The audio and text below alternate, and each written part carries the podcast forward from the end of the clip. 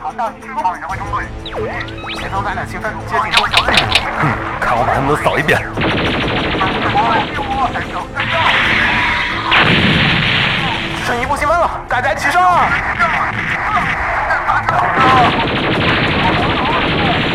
打完这场仗就可以回家看大结局了。其实大结局就是……为什么要剧透？不剧透就不会死啊！欢迎收听《新闻招之》，不会剧透的放映协会。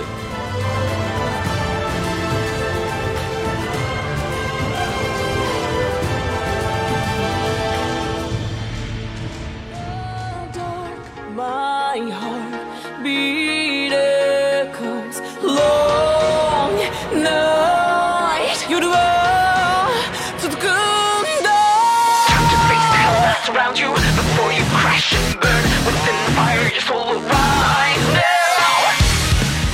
嘿、大家好，欢迎收听最新期的放映协会新番扫雷节目，我是浴火不死鸟。大家好，我是秦九。我是怎么红尘？然后我们这个，哎，又是做这个一月新番总结节目啊。嗯。然后呢，这期呢，我们跟大家稍微总结一下一月新 番，已经没啊、有推荐，没有扫雷了。其实还是推荐嘛，推荐大家补番嘛。我们可以跟大家，如果你还没有看呢，或者你已经看了的话，也可以跟我们交流一下你的这个看法。然后呢，在本期节目开始之前的话，我想稍微的念一段儿这个我们收到的一条评论。我给大家分享一下，我觉得写的挺好的，是写的是我们十月新番的那个关于说到这个佐贺和古蒂特的啊、啊，就有人提到了，呃，是一位叫做逆转森罗之境的听众给我们留的一条留言。十月番给我的感觉就是都挺遗憾的，佐贺和古丽特那种感觉都是可以更好一点的作品，但是呢，都是由于篇幅不够，最后总是差一口气。你们在讨论佐贺的时候呢，看法我要指出一点，一方面是说僵尸不够硬核，一方面呢又说偶像的元素可以看其他的，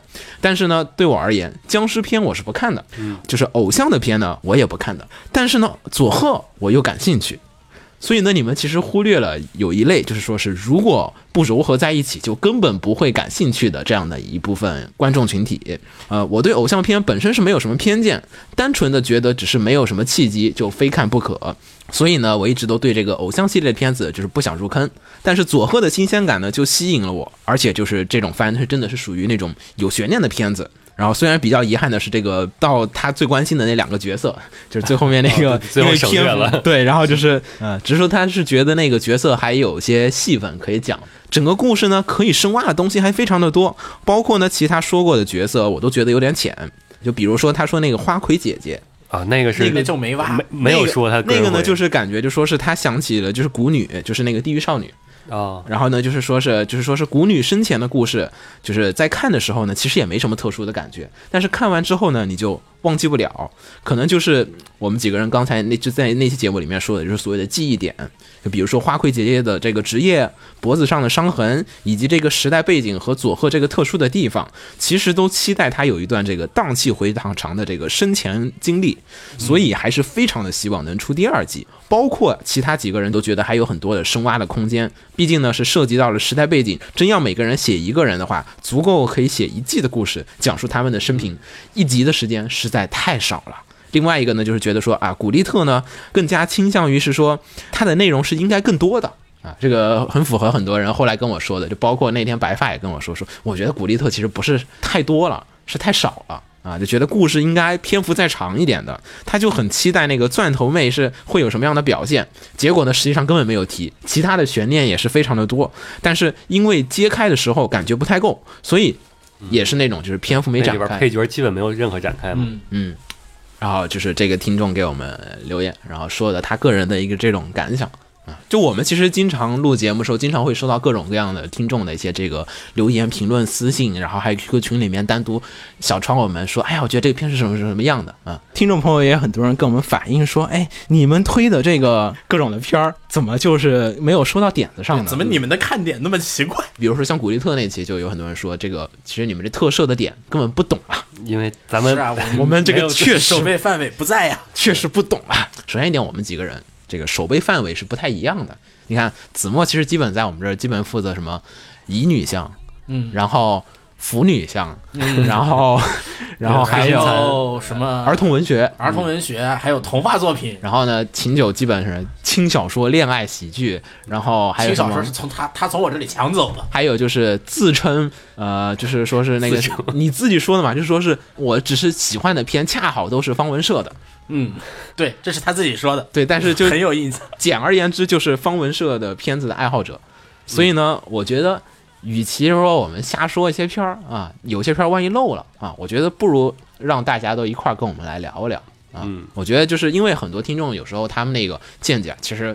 说实话，真的很有意思，能看到一些我们平常看不到的点。在本期呢，我们想试一试加入这个听众的这个评论环节，这个是我们之前在我们自己的 QQ 群里面征集的，就是我说你们可以告诉我们两个你特别喜欢的片儿，第三个你可以选特别喜欢或者特别不喜特欢别不喜欢的片儿。所以呢，也有些片我们这也有反对意见，我们也会拿出来跟大家念一念，然后我们会从里面选一些特别有意思的啊。始めましょう天使が舞い降りる時間自由気呃，然后呢，我们就先开始这个一月新番的这个推荐部分啊，还是老样子，先推荐，然后后面我们再跟大家一块儿扫一下。呃，然后我们本期说的这个评论哈，因为我们这其实收集的评论是为直播节目收集的，对，啊、所以呢，其实都是差不多在三月九号之前的一个看番的一个进度啊，所以实际上呢，可能跟现在的新番有些区别。 嗯，跟现在已经完结了之啊后，对，完结之后，我估计大家那个反响也不太一样了啊。这个主要没来得及收集这个最最终版的， 其实那个我和子墨已经跟直播时候有不一样的推 荐了。听了直播的人，不要觉得我们突然换了一个人，嗯我们还是我们。好，然后那我们就开始本期的这个新番扫雷的推荐部分，来吧，秦九你先吧。我先嗯，请，我要听听你这一季推荐啥，又是，先把三个都说了呗。嗯，呃，第一个是《天使降临我身边》，嗯，这个很秦九。好，这个不是方文社，嗯，对，这次不是方文社的了，这这次季是这季好像没有一放迅人社的，一迅社这是一迅对社的，一迅社的百合姬嘛，嗯然后第二个是不羁不虎不笑，啊，不喜欢虎不笑啊，这可以理解，依旧很是秦九。你是是你的 feel 第三个是烟草，嗯，啊，可以，嗯，这是那个塔斯基星座，嗯，行啊好，就是然这三个后片嗯好，来你先说说这个《天使降临我身边》吧，嗯，先讲一下这个片子，类似于家里蹲的大学女生，嗯，然后她有一个妹妹，然后她妹妹是上小学嘛，嗯，然后她小学里边有小学小伙伴，然后一起到她家五个小来玩儿吧来玩儿的故事，嗯，就这么一个故事，是你要简单讲就是这样嗯，的，推荐理由就是它确实两个字儿概括就是好看，嗯，然后所有推荐的片了，所有哎所有的推荐的片儿片都用两个字来概括，都是好看。好看的点呢，我觉得是在于她把她小女孩日常生活中所有可爱的地方都给你表现出来了，嗯，她把所有熊的地方，嗯，就是咱们理解为美熊化嗯熊孩子地方，要不就不提，要不就用一种那个就是。就像鸟说的，给美化了，嗯就是用一种特殊的演出方式，让他感觉看着很可爱。你这个整体十十二话一起看下来，你会感觉哇，这个好美好，好微妙，啊我们先听听听众的，嗯，但是因为我这个收集的这个系统有点小问题，所以它那个没办法显示每一条的那个 ID，哦，就是说这条是谁写的，所以这个不好意思，我们这没办法在那里显示。下期我们会更正这个 bug 啊、这期这个就没办法给大家念是谁发的这个留言了，下期我们会修正啊，不好意思啊。这听众呢有人说哈，这个这才是猛男看的番，啊人物好看可爱，大家都看得到了。这些和其他同类型的作品比呢，他是觉得这个人物之间的感情很丰富而且合理，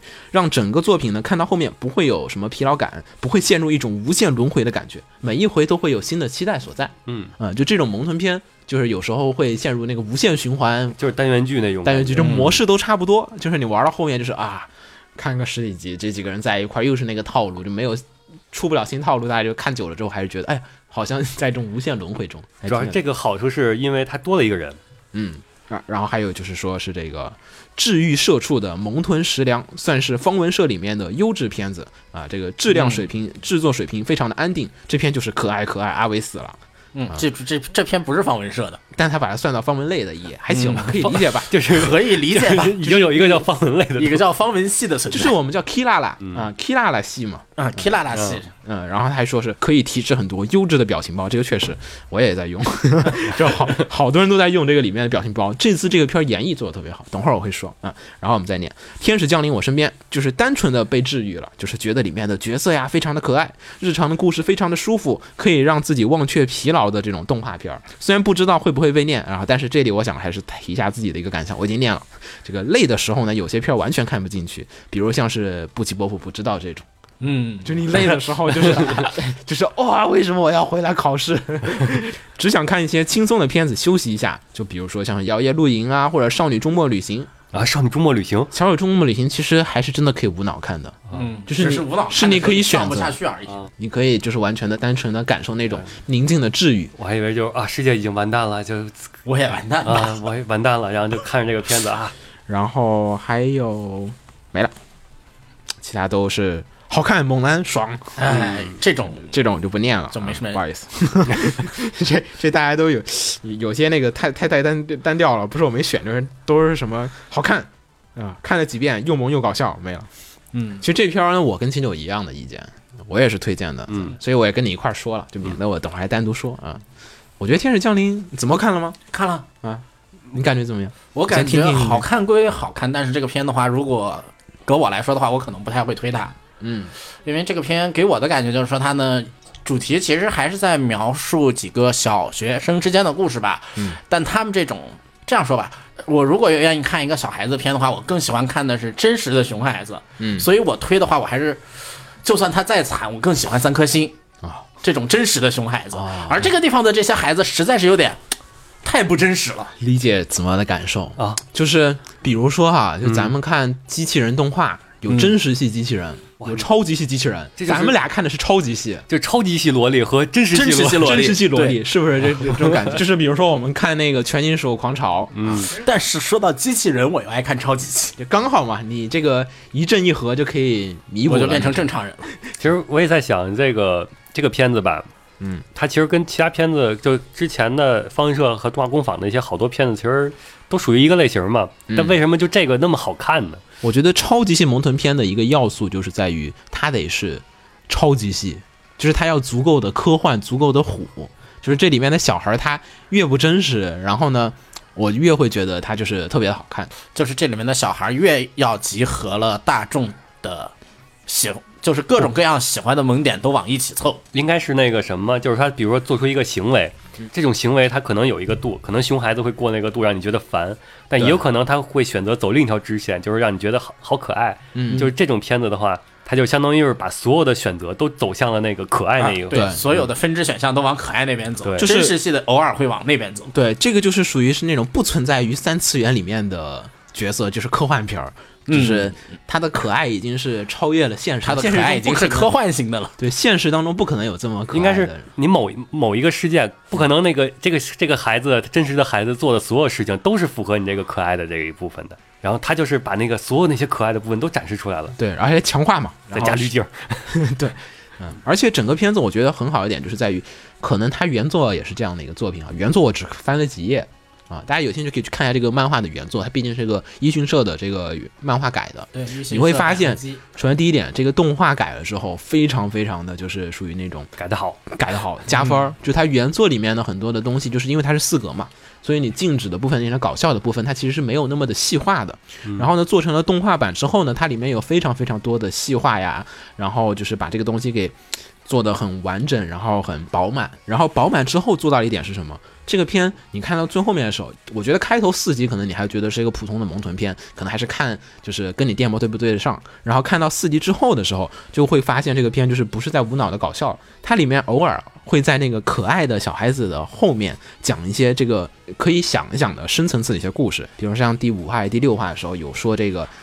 就是有时候会说些名言，就是说这个老师在训练不是教过我们不要去给别人添麻烦吗？寓教于乐。就是各种，然后还有里面的，比如说他有几集是讲那个就姐姐跟妹妹。嗯啊，就姐妹情嘛，就是姐呃姐对就黏着黏着，然后，但是它里面不是就只是说把这东西拿来做消费，它也在思考一些稍微现实点的问题，对吧？就是你长大之后，你总有一天你要离开我而啊！而你且这他没有把这个问题给你表露出来，就是说他不是说我这个讲的就是这个问题，对对对，而没且有没有只太太只说是教依，旧是那个用那个就是很没有很直说，对然后给你了一些遐想空间，让你自己去思考。你可以不想，你不思考，你可以不想嗯对，也就不思考了。啊，然后呢，里面还有像家里蹲问题，他妈经常跟他说说，哎，那个学子上，然后但是呢，又给你讲了一些这个社恐究竟怎么样去克服这个东西。嗯嗯就靠萝莉去克服。对，它里面有很 多的社会社会道理，我觉得是有一点点的。然后呢，它里面的很多这些社会道理呢，是靠小孩的嘴给你说出来，对，靠一张纯真的嘴给你说出来，就是然后把你的心给刺痛。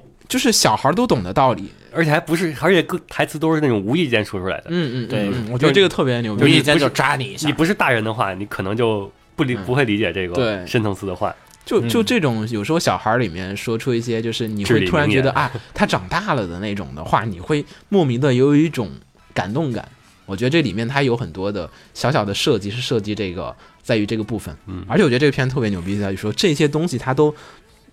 拿来做什么？做点题。整个片儿其实一直在疯狂的点题，就是看第一集的时候，你觉得天使降临我身边，第一集刚开始看，你会觉得小花是天使，嗯，但是你再往后面看的时候，你又会觉得，哎，其实日向可能 Hina 就是他啊妹妹可能是妹妹天使，嗯然后你又会觉得那个是天使，然后那个是天使，然后包括里最后你面会还有班长那一对，班长那对儿，班长那一对，你就觉得他是班长的天使。后来你往后看，发现哦，其实班长才是他的天使，就是是谁才是你的天使？互相都是呼应对方的天使。对，这个每一个人都有自己的一个天使，对自己好的人怎么怎么样。它里面其实是在讲怎么去，就是我想和他一直在一起这种很单纯的一种感情，并不是涉及到，我觉得没有涉及到爱情的这个没有，层面里面的，没有他就说是我喜我想要跟我喜欢的人一块儿。怎么怎么样一块儿过，而里面还有就是很多，就是说后面有几集他提到，就是说是哎呀，那个是小花还是谁提的，就是说是总有一天我们会长大，然后我们会进入高中，是不是就会分开了？对然后就不会再在一起玩了，就那种小孩的那种惆怅，就是我想，哎，我小时候确实也有这种不想跟好伙伴分开的那种感觉在里面，然后那各种东西，它是放在了这个就是搞笑的东西下面，它是垫着东西的，它不是纯粹的，就是蒙豚饲料，蒙豚饲料，你往下面一翻，哇， 然后下面就是，说哎呀不会分开的。嗯然后作为一个可能一个成一个社会也是已经跟小孩小伙伴分开的人，对然后你再看这个哇。我就气，我就感觉，他们确实应该不不会分开的，这是一个美好的童话。我觉得萌萌豚它搞笑的部分，这个片儿是大量的有，但是呢，这个萌豚之外的部分的很多，我觉得它比其他片来讲又很值得看，尤其它最后一话那个去，我觉得它这个整个片儿疯狂点题太猛了，就是最后面一话最它后又在在那个点。舞台剧直接就是题目嘛。对他对又又点一次题，所以整个片儿你要怎么去理解这个题目，其实你翻来覆去都可以理解。尤其那个最后一话的舞台剧，我就不那说个脚那个本制都能作，单拿出来做一集，当然你要没看，你可以单独只看最后一集的前半集都 OK 没对，问题。那个舞台剧，哇，做的太牛逼了！我那个设定作曲，然后那个歌，然后那个就是演出，嗯演出然后故事脚本，我天哪！哇，那个故事的吹爆我设 故事的设定，就是你在一个萌豚片儿里面看到这么一个东西，它嗯没有糊弄的，就是说我这是个萌豚片儿，OK，没事，都是你们那些就做几个可爱的镜头，然后弄一个对没有那么弄，完全可以感觉可以拉出来再做点东西。而且十一第十一集的时候，就是刚开始演出之前，就是姐姐帮着妹妹一块儿做衣服啊，然后呢，再等着她一块儿去上台表演那种，就是就是老母亲老父亲，然后看着自己家孩子上去表演那种紧张的心情，就是各种你都从里面有所的能感触得到和体会得到，而且就是它里面一直是很有意思的是说，娘内是一个社恐，社恐，愿意去克服这一切，然后你也觉得很多的这种感情容纳在整个片子里面，我觉得喵内这我觉得喵内是一种老父亲老母亲的感情。还真是姐姐，我个人觉得还更更像姐姐点。另外还再补充一个吧，嗯就是那个他的服装设计也很棒，啊，对，嗯，就那些他们那个外出回，他们那些啊，私服，每次的私服都不我一就样在，想你说服装棒，校服有啥嘛？我这就在刚在想这个问题呢。还有运动服呢，校服和运动服都没啥，关键就是私服还有 cosplay 呢。啊。好吧对，他那些私就是 cosplay 日常私服那些设计的也都很棒，我反正我觉得这个片子里面动画工坊，它没有在就是我觉得可能它比其他的做萌豚的公司好，就是在于它有那种匠人精神，就是我不是在糊弄你，嗯，对，我的这个片子里面，就算是萌豚片，我也我是也要百做分之百纯，就是百分之一百二的全力再去做的一个片子里就面。任何一点都没有糊弄。 对我没有糊弄，就说啊，只要把这个人动起来了，你就可以搞笑了。它里面想过说怎么让这个呃小孩儿表现的可爱，然后呢，这可爱的点每个角色分别在哪儿。这个可爱的点是什么？然后呢，除了可爱这个角色以外的角色的塑造，他也没有糊弄。嗯、就比如妈妈们，对吧？对然后还有姐姐，然后还有其他的一些人，然后这一部分的设计都很 OK 的。嗯，整个片动画工坊的我觉得确实可能是至今的一个就是很集大成之作，其他公司一时半会儿是模仿不到这个水平的。这个真的是你缺一不可，脚本、演出、设计、系列构成，这个都非常的厉害。虽然有原作，但原作是个四格漫画，我要提醒大家，对，就基本四格上漫画你就大多的功力还是都在改的这边，动画这边四格漫画的节奏，这个真跟 TV 动画完 全完全没有。你不能那么去直接的改的对。嗯，吹爆。嗯，回头我们记个锦旗吧。我下次去日本我也得带过去。 那写什写什么呀？么呀？写什么呀？不知道。萌豚工坊救世界。他确实救了，就是有一个那个我有一朋友，就是我也不知道为什么他看了那个《家有女友》，然后他补漫画去了。啊，然后他补了漫画之后，第二天说：“哎呦，他胃疼，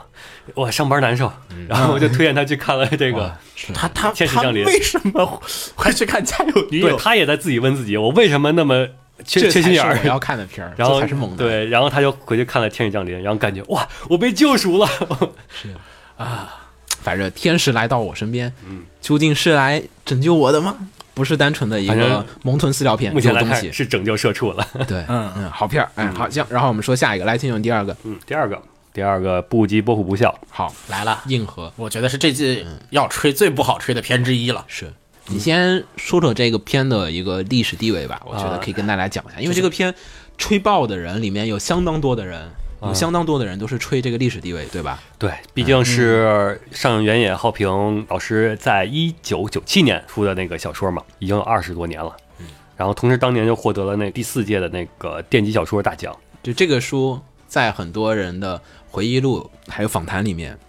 还有我前段时间我看了一个访谈，是找了几个就轻小说作家，就是说你觉得平成年代对你影响最深的作品有哪些？就是除了 EVA 啊这些东西以外，就是说改变了未来的很多年的动画，然后还有就是《凉宫春日》以外。非常非常多的人提小说原作的人都提到了不吉波对波不笑，对说这个书改变甚了至编辑文库，甚至就是改变了轻小说，就对嗯是，他奠定了这个，他是奠定了都市都市奇幻类的一个奠基石。对，然后他在这个里面影响了非常多的人从事轻小说的创作。就是那个也影响看了那后个什么期一大批作品，或者谢说谢伟维新嘛，嗯，谢伟维新就说这个他是看了这个上原彦浩平的这个作品，才嗯有了执笔的念头，然后并表示这个戏言系列就是不吉普系列致敬的。同人作品，嗯 然后那个嗯对石宇泽戏会言是很嗯石宇泽会一也是说读了不吉波普系列之后，然后才去向电机那个投稿的，电机大厂投稿的。然后蘑菇也说，就是有一天他和无内就是被他哥给叫着 了，就推荐了不吉波普系列，就说这才是你理想中的作品。蘑菇的影蘑菇受到的影响非常的深远。嗯，这这些都是都是那个正经采访的时候他们本人说的，这也就是那个在他们自己同承认的。对在作品那个一般的那个就不依波普动画后边评论里边，大家也老会说就这几个人嘛，因对，为所以这个片历史地位上，我们后面也就不再反复的跟大家去讨论这个历史地位怎么怎么怎么怎么样，嗯这个反又正又影响了谁就给大家科普一下，就是这个片的历史地位，这很个高书的历史地位是非常高的。 对这个书然后这次其实也不是第一次动画改了，嗯第二次之前有了，也是麦之当前之前的国国内翻译是叫《幻影死神》，然后当然那个又不太一样，那个那是个的原创，对那个大家有兴趣可以去看一下，对，气氛用了完一全不同。个同一个设定、同一批人物，但它是一个原创故事。嗯，来我们说说这个作品吧，嗯，来你推的点，推的点肯定是它的非线性叙事了。你你咱喜们来欢战 一把你喜欢《凉宫春日》宽叔那版的剪辑顺序吗啊，你说的是早最早那？TV 版，版，我觉得挺好的。可以。行，你继续说吧， 不不跟你聊了，来吧，我们来战吧。你你说吧，你非说吧线没事性没事叙没事事，没事，你先说。嗯，呃，就是它的这个动画就是完完全是它，因为这这回的动画它是相当于是没有基本基本没有原创吧，算是改编，就是他小说的前几卷。嗯， 对，基本是完全按照小说走了，不是以原创为目的的。对，然后它他的叙事也是基本跟小说一样，小说本身就是那个非线性叙事。嗯，然后它这个动画，如果大家看了看看第一话就能知道，它是各种割裂了的那个，感觉像是那个呃，那应该叫什么 P P O V 叙事吧？嗯主观视角，对，主观视角，多多人多人称主观视角，它就是每一个故事，有同一个故事，然后它同一个时间点，它通过不同不同的人物的视角来给它凑拼图，最后凑出来让你完整的看一个整个故事。就你如果说没有看过原作的话，你一开始看就是很懵的，我就还挺懵。，对，对，你要等一个故事看一个篇章完结，多少话一起看，才会有一个比较好的观感。而且这个不像有些推理的那些有有伏笔的一些动画似的，你可以从前面能推嗯推理出后边来，就因为这个是拼图构造的，就是说你真的是看一点儿，你才获取一点儿信息量，你才知道什么东西。这种网状叙事的话，我感觉就是哇塞，你看一点儿有一点儿收获，这种收获感是挖我看掘的乐趣。对，是我那嗯个看这个动画最大乐趣。但我要说啊，嗯，在作品里啊，玩这种叙事其实上是没有什么问题。如果你做得好的话，会很看起来会比较舒服的。嗯，但它有一个问题就是说，比如说它在有时候它在一集里面是多个视角，对吧？嗯，它互相视角之间的转场特别生硬，对，基本上它的转场之间是割裂他的。刻刻意，我觉得刻意就是甚至已经是一种，就是我完全不考虑因为过修饰他的。那个对他完全不考虑这个东西，就是说，对观众来说，对观众来说的观感是，你的大脑有时候会跳不过来的。啊，明白，啊，肯定他会。这个地方是，就是说你一定要对电波了，不对电波的话，你这个大脑跳不过来，你很快你就完蛋了。这个看确实片有的时不候少。人提到，就说这个片儿是个对电波的片儿，就是你能接受它这种叙事方式的话，你才能看，因为它跟传统的叙事来讲，对，变同化样很来快说，这种类型的叙事，这个我就要提另外一个东西，很多人都能接受。嗯哪个嗯同样也是视角来回跳，那个四二八哦，啊，但四二八动画吗？舞台剧和小说，哎，你这媒体都不一样了，你这就没得说428了，动画啊，好，你没有那你那你可以，那你说无头，无头的话它是永个生之性酒，无头和巴卡卡诺。无头可以，无头的话，就大多数人都能接受。他同样也是互相之间跳，但他说他就做的不是特别生硬。从第一个人要往第二个人交织交的时候，无头通常情况下都会有一段但但我觉得这个片儿尝试也不是不行，嗯，主要可能最难的是它这个非线性叙事，它使用太多手法了。有就点看不是啊懂那个，你像重重组叙事，就是指那种同一个地点、呃同一个时，就是同一个时间，然后那个不同人在这个校园里不同地点，就是同同时发生的事儿，他嗯给它重组在一起。然后你像那个医生片，就那个在街道里那块儿那种网状叙事，就是相当于是集中于一个点，不同人就都是在这个点上，就这种拼接的，然后包括在那个最最新篇章这里边，嗯，它是使用的是同一个地点、不同时间，然后来同一回个地点、不同时间、同样不的同人物，同样极不同人物。呃对他这个地方最后一个篇章是我现在最要批的一个篇章，嗯，但动是画做的简直了。但我觉得我可以理解秦九这种的，这种就是属于它，我们可以说它带有点实验性质吧。嗯，有一种解谜的快感。嗯，它有点实验性质，它在一部分当中它是获得了极高的好评的。怎么说呢？他那个极高的好评，我觉得更大的来源还是因为原作本身，因为你那个动画是这么玩的，嗯，叙事，而且小小说是说里叙事它也是这么玩的。啊，明白、啊，然后小说里的叙事只是说那个什么呢？因为你书可以来回翻，嗯，所以会导致你这个感感官不一样。行，你动画你看一集，嘣嘣嘣嘣嘣，我就有点受不了，但这个我有说这样的出人是我有点来回翻的人其嗯实是并不多的。你可以看，你明显感受到他是故意的，就是他包括他 BGM 根本就没有考考虑到他切的时候，是是是他直接切的时候 BGM 就直接啪切戛了。然而对止。行，我们来先说说这个听众们的，好吧？这片儿确实就涉及到一个吹不好吹的一个点了。首先第一点，绝大部分吹的人啊，他都涉及到说是这个江湖地位，嗯就刚才我们说那个，你这我觉得书可以不用说了，也就是什么影响了 Type Moon 的，你确实影你就是这种类你能型看出来它作为起源的成分在里边。对对对，然最后近那个 Mu Temple，、嗯，这这是一类吹。嗯第二类吹呢，就是说这个剧情好看啊，这个呢就是怎么说的？这是你这是原作，是原作动画有没有吹加分？你是持保留态度我是吧持？保留态度。我那个觉得是它有加分项，它加分项是体现在呃第一点，首先就是跟那个所有这种作品改编，就长作老作品改编一样，嗯它那个加入了现代元素嘛，对，嗯，这个是动画的话时代不一样，让我来说的话，有加分项，有减分项，肯定都会有的。对吧？但是我觉得加分项并不多。嗯，来，我们先念念听众的，然嗯后我们再说。首先第一个呢，这个这种都很简单啊，大家大家都可能说不出来什么，这个真的很难说。不急不火不笑，说是剧情引人入胜。嗯，没了。 原作部分我吧，给你听听，大家都怎么尬吹的。这啊个、这个确实很难吹，我这个理解。那个这个还有人说是故事和角色，角色们都有自己的故事，然后呢这些故事都联系在了一起，最后呢又联系成了一个完整的篇章，不会让这个里面登场的角色像是工具人。嗯，就是我为了就这个剧情就是服务换句话说，就是每个人都是主角嘛，对嗯，群换句像话剧，说，就是群像剧和非线性叙事一定要做到的东西。就有些书里面可能他就是这个角色登场，就是为了这一个故事，故事结束这人就不见了啊，啊，身影了，或者就啊说白了，还是说还是原作的优点啊。嗯，然后呢还有啊这三个字我喜欢，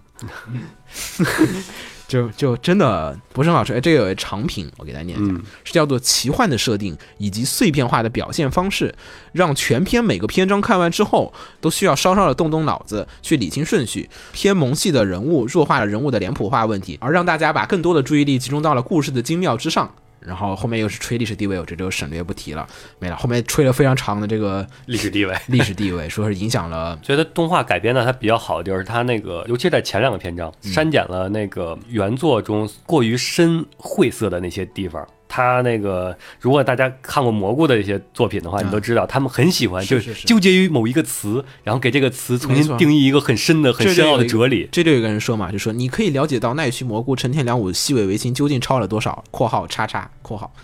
然后我个人对于这种故意不把故事讲清楚，让观众带一点的疑惑或者悬念的作品是挺喜欢的。但是重点是在于，当故事阐明捋顺的时候，能不能给人带来足够的冲击？我觉得本片做来的一般。，嗯，就是可能是这个，就是气氛的烘托上来讲，他觉得可能就是只是带有了信息语速的这个方面，而没有画面和演出上面带来的那种震撼感。这个确实，我看到那同个意，这个我很同意。这这一类确实，这个片子里确实有一点儿，嗯，因就为是你会觉得原作那么好的话，你会觉得可能因为这个书太老了，所以没什么原作党。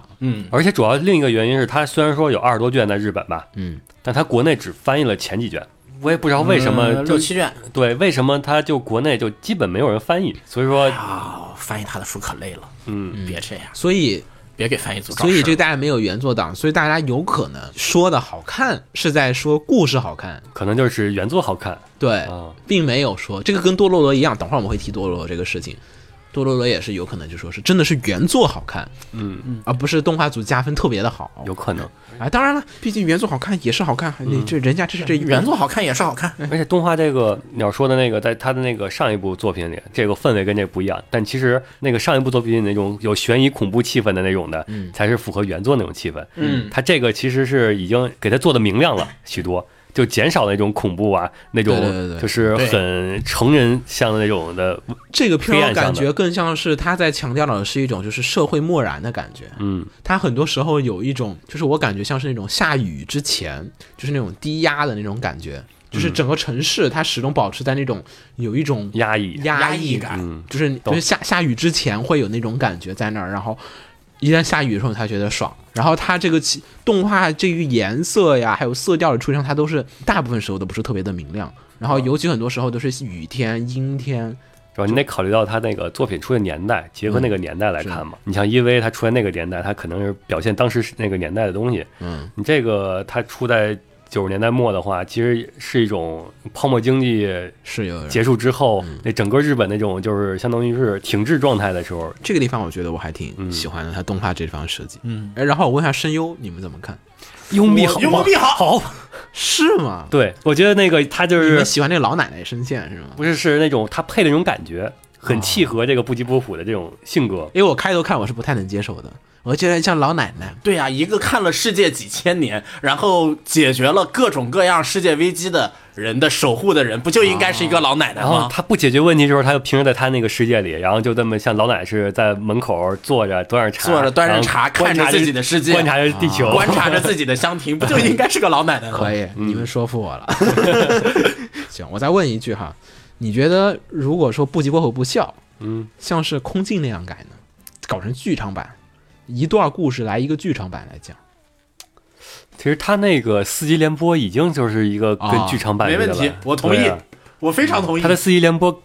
跟剧场版唯一的区别就是中间穿加了几段 OPED，啊然后四级联播我呢觉，得四联播那个算这个番的最高潮，可能它距离剧场版的话就差一个氛围处理。你可能布吉波普，我觉得更适合是一个大故事做一个剧场。因为我觉得 TV 这个以后我们再说这个详细的，就是我觉得载体它有一个特殊性，就是你如果是 TV 的话，大部分大家看的时间都是在一个比较嘈杂。或者说不容易完全沉浸进去的一个状况，嗯，即便你在电脑前看，有时候都会有手机啊什么什么东西。只有在电影院看的时候，你能抛开那种东西，而电影的时候，它是一个完整的一个连贯的一个故事，它会让你逐渐的有一个沉浸，有故事要开始讲了，大家准备好，然后故事一点点的展开，一点点的怎么往下的去做。你看电影的时候，那种完整的那种体验，它是一个固定的一个那种体验的安稳值。但有一个问题就是，因为它浓缩成一部剧场版的话，不一步，一个故事一步。就是一个故事浓缩成一部的话，嗯它相当于给你思考的时间就压缩了。嗯你空镜那个呢？矛盾螺旋那个呢？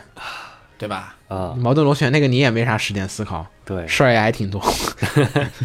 反正都都有一个类似的故事。但你要说跟 TV 版比的话，确实感觉剧场版更好，尤其是你仔细看它两个 TV 之间的，没有什么说这个 TV 到这儿有一个结尾点，啊，并没有对，。篇章之间也没没有有太大的联系。你不你其实而且其实你把它论这个篇章这一段，那个篇那那个第二集那一段，给它换个顺序也没有任何问题的。 行，哎，来我们说下一个，来，青青。嗯，呃，下一个烟草，来，嗯，这个呢是塔斯基监督在角川宴上事件之后的第一个片子，嗯嗯，然后呢这篇我想稍微说下，嗯，一点它商业的点。大家都知道哈，我们老说日本动画从 EV 之后，其实 EV 之前也有，EV 之后基本都是采用的是叫做制作委员会制度，就是多家公司一起出钱，然后做完了之后呢，大家再各个分成。所以呢，这个片子里面，比如说一个动画，可能它赚了一个亿，动画公司从里面分的钱其实是非常非常的少的。嗯动画公司在这个制作委员会制度里面，它只是做一个施工方，嗯，你明白吗？就是比如说，它只是包工队，就比如说，OK，秦九你买了块地，然后呢要盖房子，然后子墨呢是那个运营的人啊，未来未来可能就是运营这个就是什么这个嗯呃商运营盖起来这个商场了，商场啊然后什么的我就去找红茶，就是那个施工队。对，但是那个施工队的人，他就只收盖房子的钱，就甭管你地是一个亿、两个亿、三个亿、四个亿、五个亿，他施工一个房子，他就是这么多钱，嗯，他这个利润还是有限的。所以呢，这也是这几年一直来说动画公司待遇不好的一个问题。我给大家科普一下这个点。然后这个片子呢，是因为大家知道哈，之前《圣狼动物园》之后，塔斯基基本就相当于是跟这边儿闹掰了。闹掰了。嗯所以呢，原制作团队就是八百万这边，你想，你跟角川闹掰了，就是市场上面的人都吓你，没人懂。敢给你。嗯当然了，这个东西具体是什么样，我们需要真实的调查，我只是推测举个例子，嗯举个例子推测一下。所以呢，这个片子里面是非常少的，是独资，就相当于是八百万自己把这个事儿自设的人把这个嗯就制作委员会里其实就只有自己一家儿。没有制作委员会，对不叫就没有嗯就没有委员会的概念了。所以呢，其实有一定程度上在打之前我们老说什么奈飞拯救日本动画，拯救不了。拯救不了。为什么？它是外资，嗯，它还是那种模式，我还是承包给你做东西，我给你这个钱，可能只是说我这个钱比别人多给的多一点儿，啊。就只是这个样子，但是并没有是从本质上来讲改变动画公司，所以这个片子呢和那个之前呃 AR 他们吹那个 Frame Arms Girls 那个也是独资的嘛，那个也是相当于是对这一些片儿逐渐的成功之后，会让一些动画公司意识到，就说其实我们可以我们也自可己以来自己搞。做一些嗯小成本的独资的一些这种片子啊、嗯这是一个背景，我想说一下啊，这个后面我就不再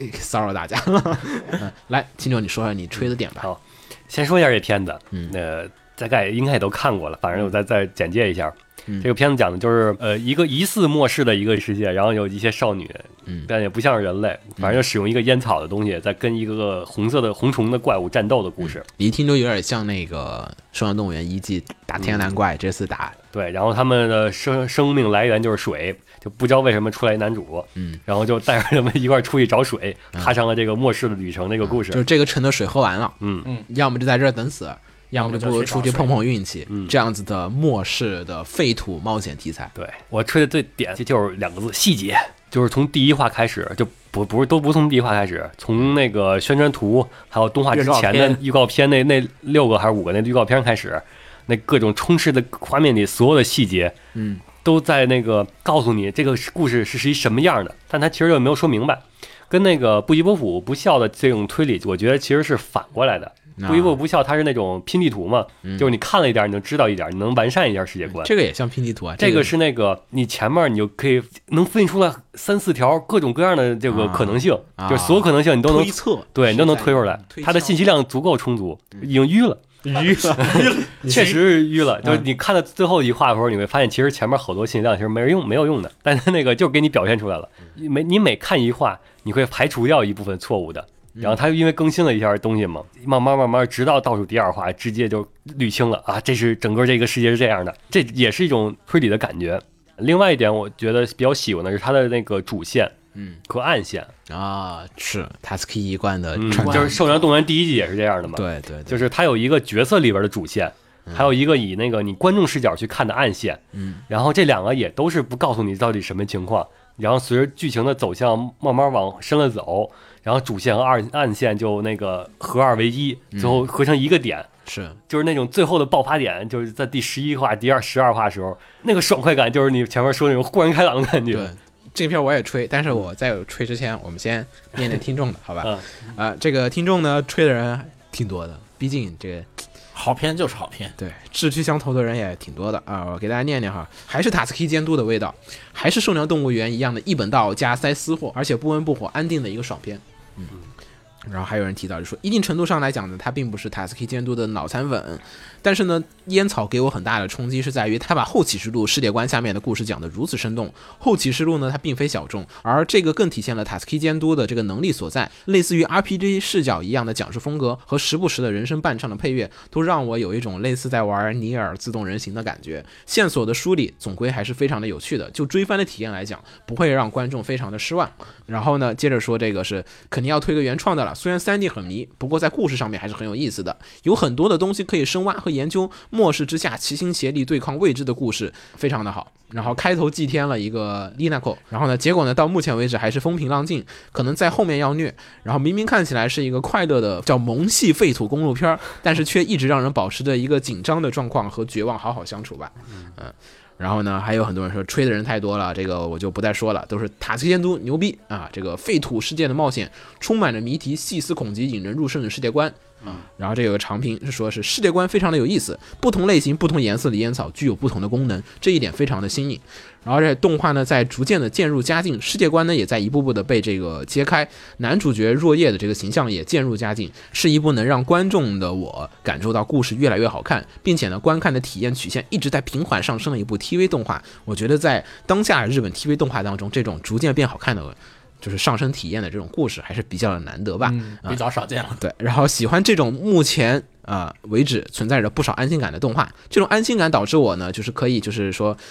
一边听着 ED，一边看着 ED 当中落叶出现的画面，会产生一种莫名的感动感。是，都感动了。因为弹幕里一前两句话全是骂男主的，觉得他那个太碍眼了，为什么会出来这么男但主？后面就都是若叶我大哥，就慢慢慢慢的这个人物的这个，就是你也像是，就是你反而开头有些观众感觉我是落叶，嗯，其实大家有又有些观众其实觉得我们可能是那个烟草， 对，然后哎，就差不多是这样子。这个片我也吹，然后大家如果细心的人应该都会发现，烟草目前所有的回溯，嗯，都是塔斯基监督自己担当了脚本分镜和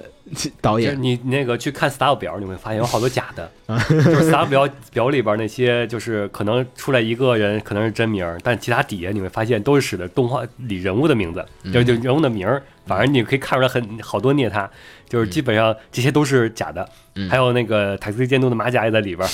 反正就是这扩感觉充扩充人数，感觉人很多，就假假装我们公司人很多，实际上没有了。实际上没有实际上就那么几个。 所以呢，一个监督把玩所有的事情，所以他故事的这个协调性就不像其他的。我们老说一些动画片儿，你会喜欢 P，就是说是吃书嘛，嗯我我们先说那个，就比如说像铁血，嗯铁血其实是一个很大家很喜欢去调侃这个故事做的不好，但是我也知道它客观理由，你这是一个高达。你这是万代的片片子，你这里面 Sunrise 人要不要插手？你这长井龙雪你说的是就算了吗？你这钢铁魔里你写的这个剧本它就 OK 了吗？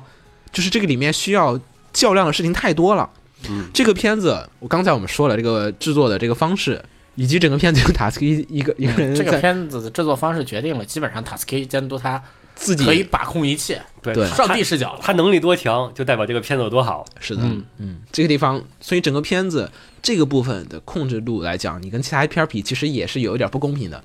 嗯其他片儿他带着脚镣，他需要可能监督需要花很大的呃精力和能力去磨平那些其他各种各方势力的问题。而且对还有塔斯基自己，他毕竟《兽小动物园》第一季很火很火，积攒了非常多的人气。嗯所以呢，其实他有一群固定的八百万的粉丝，他自己的粉丝，就是说我的片儿只要做的像我自己，超越我自己就好了，我不需要去舔其他人。嗯，嗯，对所以呢，就不像是你有一些监督，他即便说你让他随便做了，他还是难免的去要，啊、其实大家就是想听看你塔斯基这个做的这个 feel，所以有人提到说还是塔斯基监督的味道。嗯然后我觉得我自己推的片儿都有一些时候就是会有一个我自己喜欢加的设定在上面，就是说我喜欢的片儿不是那种花大价钱做的特别特别精细的片儿，就是反而那种花大价钱做的特别特别细的片儿，我其实推的不是很多，我很。推性性价比呗，对我喜欢推那种，就是他花了小钱，然后做的画面很糙，但是他表现了很深、很有意思的那个点，嗯表现力很。棒。对这个片儿呢，我觉得就是我要吹爆的地方，就是来自于是说这个片儿做的非常糙，但是它的故事，我觉得是讲到位了的。世界观是给我呈现出来的，我是能感觉到他要讲的这个世界是什么样的，尤其他那个叙事手法。你想哈，第一集，我觉得第一集真的是一个神回，大家有兴趣真的可以反复的看一下这个第一集的这个世界观的这个介绍。上来先就是怎么说呢？什么都没说，就就开头啊，就是说开篇儿之前知道啊，这是个废土片儿，进来看啊废土，然后哎，这个耳朵为什么会在旁边动？你要猜。然后我觉得神来之笔就是那个地方死人那个地方的，死人啊就是他妹妹开头那个那个小妹那个挂掉那个地方，我忘了是哪个名字叫什么了。就是大家还正沉浸在这个伤心的过程当中去说，哇靠，这个废土世界哇好惨啊，人们怎么说说说挂就挂，然后接着噔噔噔，然后蹦出了其他三个妹妹来， 我说我操 fuck，就是他那个信息量就是。其实里面的人根本没有在讨论这个世界观是什么，就完全是你看他的画面啊和那个演出，然后不断的给你就是信息量，而且他不断的没有在给你答案，他是在不断的抛出新的问题。你看这一段就是啊，妹妹死了，哎呀，好伤心啊！你以为信息量是妹妹死了，其实不是，是我靠，为什么她还有四个妹妹？ 真的，大家有兴趣可以仔细观摩一下第一集它每一个部分的那个信息量是怎么样的。它跟过往的很多不是不是很多片儿吧，也有很多片儿也是像它这种叙事手法，当然也有。但是呢，很多的片儿在这种成本或者这种方式下面，它很多时候就会直接跟你说，哎，说就直接出他来会跟直接男上旁白，对，这个男主一直在很好奇，很好奇，就突然蹦个男主出来说：“哎呀，我很好奇啊，这是什么什么东西？”没有人解释。我觉得他就有点像是那种解方程式，你知道吗？解函数方程式一样的，他是给你两个问题，然后这两个问题就相当于是两条函数线，它一相交，哦，原来那答案可能就只有这一个。 包括你开头第一集男主打怪那个地方，大家就在想说：“哎，这个男主的能力是男什么主为？”什么有呢？对，为什么他会感受得到？你得自己去探索。世界观是好是坏？魔王是好人吗？魔王魔王就一定要打倒吗甚？至你都不知道你是永远 对，也许我是魔王呢。啊，对，有可能你是魔王。它不像其他动画片儿里面，或者说很多作品里面会说啊，姐姐你这个能力怎么怎么怎么怎么着，会对，会要么有解提问，讲要么讲有解，旁白。关键他能推出好多东西来，对你得自个儿猜，就是那个到后中期你可以发现，有人在推理，这说这个其实是就是日本，嗯啊是有有有时候有人说这个是人体体内嗯各种对猜嘛啊，，各种有人猜对，就是各各种还都有各种理由，你从前面的那些你他的堆积的那些素材里边，你能找到，对对都能契合这个。随着你剧情一点点发展，你可能推翻某些结论，然后然后最关键一点是他最后能把自己的故事讲完，讲完整圆回来啊。嗯，然后圆回来的时候还比较牛逼的是，让大家觉得好像我们都没猜对一样。是对，嗯，所以呢，我觉得这个片儿真的非常的有意思。然后我想为这个片子稍微辩解一下这个糟糕的画面。嗯，很多人说这个 CG 很差，我承认这个确实是一个毋庸置疑的一个事实，你不能反驳它的画面真的就是很差。但是大家如果熟悉这个七八十年代日本动画史的人就知道，七八十年代啊，其实是这个日本动画上面是有两派的表现主义的这种分成的。一派呢是宫崎骏还有东映这一派所塑造的，就是说动画其实帧数非常的多，然后作画和动作，然后呢靠动作的表演和各种演出，像各种各种各样的这种东东映系的片子里面，还有宫崎骏的一些片子里面，在追求的是这个精细的动作的表演，生动的表演，让动画具有无穷的感染力和魅力，我们称这一派为表现主义。剩下的一派是被人。其实当时还是有人很多人所唾弃的，说你的动画怎么？因为当时大家日本人那会儿在看那什么美国迪士尼的动画片儿那种，我靠，你那作画这么流畅。然后呢，出现了一批人是什么？是富野由悠季他们这一批，安野良和这一批人做的就是一卡一卡的那种，表就现是思想大和号啊、零零七九啊这种的。你说零零七九还有各种的兼用卡，然后还有就是就是那个人物形变，那高达每一集都不一样这种东西。但是呢，因为它这个作画很省钱、很粗劣，所以呢，它能做个五十集、四十集，然后呢，去给你讲现这个世界观。它的目的是靠这个画面来去做一些世界观的阐述。所以呢，我的画面的表现是，虽然我也要追求，因为是个动画片儿，但是我的更本质的需求是来去讲故事的。啊，是更本质上是在给故事做补充，它的对画面，但是我觉得像《塔斯基》这个作品，我觉得就是应该有这样子的一个片的一个这种生存空间。然后非常恭喜的也是烟草的第一卷的销量非常的好，当时也登上了亚马逊的销量榜的冠军，啊，所以我觉得这是一个好事儿，就是你要给塔斯基这种人一种嘖生存的一个空间的。动力。啊、然后大家也可以有办法去讲其他的故事在里面。也许有一些人像我一样的人就能接受，说是 OK，哎呀，你画面次一点儿，只要你的故事特别特别的好，那你的画面，嗯，次一点儿我能接受。嗯，而且我我觉得它的这个粗糙的三 D 还是在某种程度上，嗯，是服务它的整个故事，它的这个故事的这种背景以及它的整个设定上来说呢，你一个粗糙的三 D 来表现一个漠视感，嗯，是可以做到的。但如果你说你用一个精细的三 D 来表示这个漠视漠视感，啊那那个草啊什么的，那整个成本就高飞了，我明白了，就飞了。就是巴比特的那种游戏，像素游戏，对，和那像素个游戏的优点，呃，像素游戏和尼尔那种的，啊，，对、你用像素做一个尼尔类游戏，嗯其实很好玩 呀。一样好，可以一样好好玩但是你成本瞬间降下来了。这个片子的话，我觉得就粗糙点的话，它更体也体现另一个动画的优势，就是那个跟你实拍相比，嗯你实拍的镜头里边儿，你可能有什么光线什么的，嗯这些就是风吹草动，这些话，它可能就是实际就吹了一个风，嗯那不知道是什么。但这个动画的优势不就在于那个你所有的镜控头制嘛都是那个你都是可以可控的嘛可控的嘛，尤其我是我在这放个石头，肯定是有原因的嘛。对，尤其这种粗糙的作画里边儿，嗯就是粗粗糙的模型里边儿，当你突然就是一大堆都是那个光滑的废墟，突然有一个突然有一个亮的东西，那肯定有用。肯定你这个肯定哎是肯定是信你息这对说的像游戏了，反而 是也有人说这个东也西有很像游人戏，像所以说，为什么那个在这个呃烟草里边儿，大家有很多人，嗯不光是截图，你还各种那啊个对对对反色，然后高高亮，然后去寻找各种那个点嗯。来看那个它到底隐藏了什么信息。哎，这这个就很有意思。我那天看有一个人写了一个评论，他就说看烟草虽然打了五星，但是我不推荐大家去补烟草。嗯，他觉得烟草的好看的地方是在于你是追着看的，啊啊，就是我相当于是一个每隔七天放一个 DLC 或者是推荐点剧情的一个游戏，然后大家就一是起来讨嗯论这个车每隔七天它往前开一点儿，啊对，是一个每隔七天放一个 DLC 的文字解谜游戏。啊，嗯就每隔七天这车往前开一点儿，大家停一会儿，七天之后我们车再往前开一点儿，然后开始然大后家开始坐下来讨论，到 底这这这发生了什么这一个话。对，它的乐趣完全是有很大部分是来自这儿的。但你如果是补番的人，你一口气就得到了所有的东西，嗯，嗯就是那个但现在不是看完了吗？啊烟草》这个片我是追着看，然后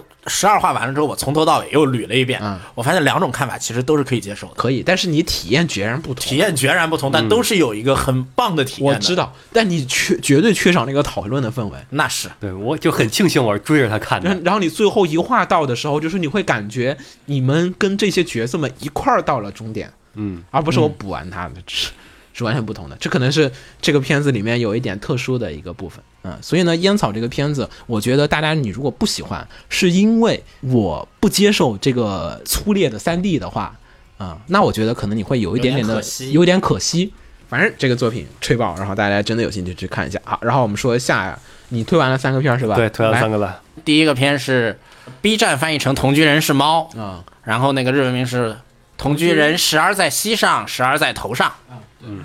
然后第二个片是那个一个一次十二话放完的片，嗯，那个 Reversion 然后这个片儿也是在奈飞上面一口气放送了。谷口的个片，然后第三个片是《帮帮人》第二季。啊我靠，CG 复兴，我靠，简直了，嗯，挺已好。经已经推了三个 C G 片了，对，嗯，这个猫片还是先说一下故事吧，先从故事说起吧。简简单说一下，就是男主呢，他父母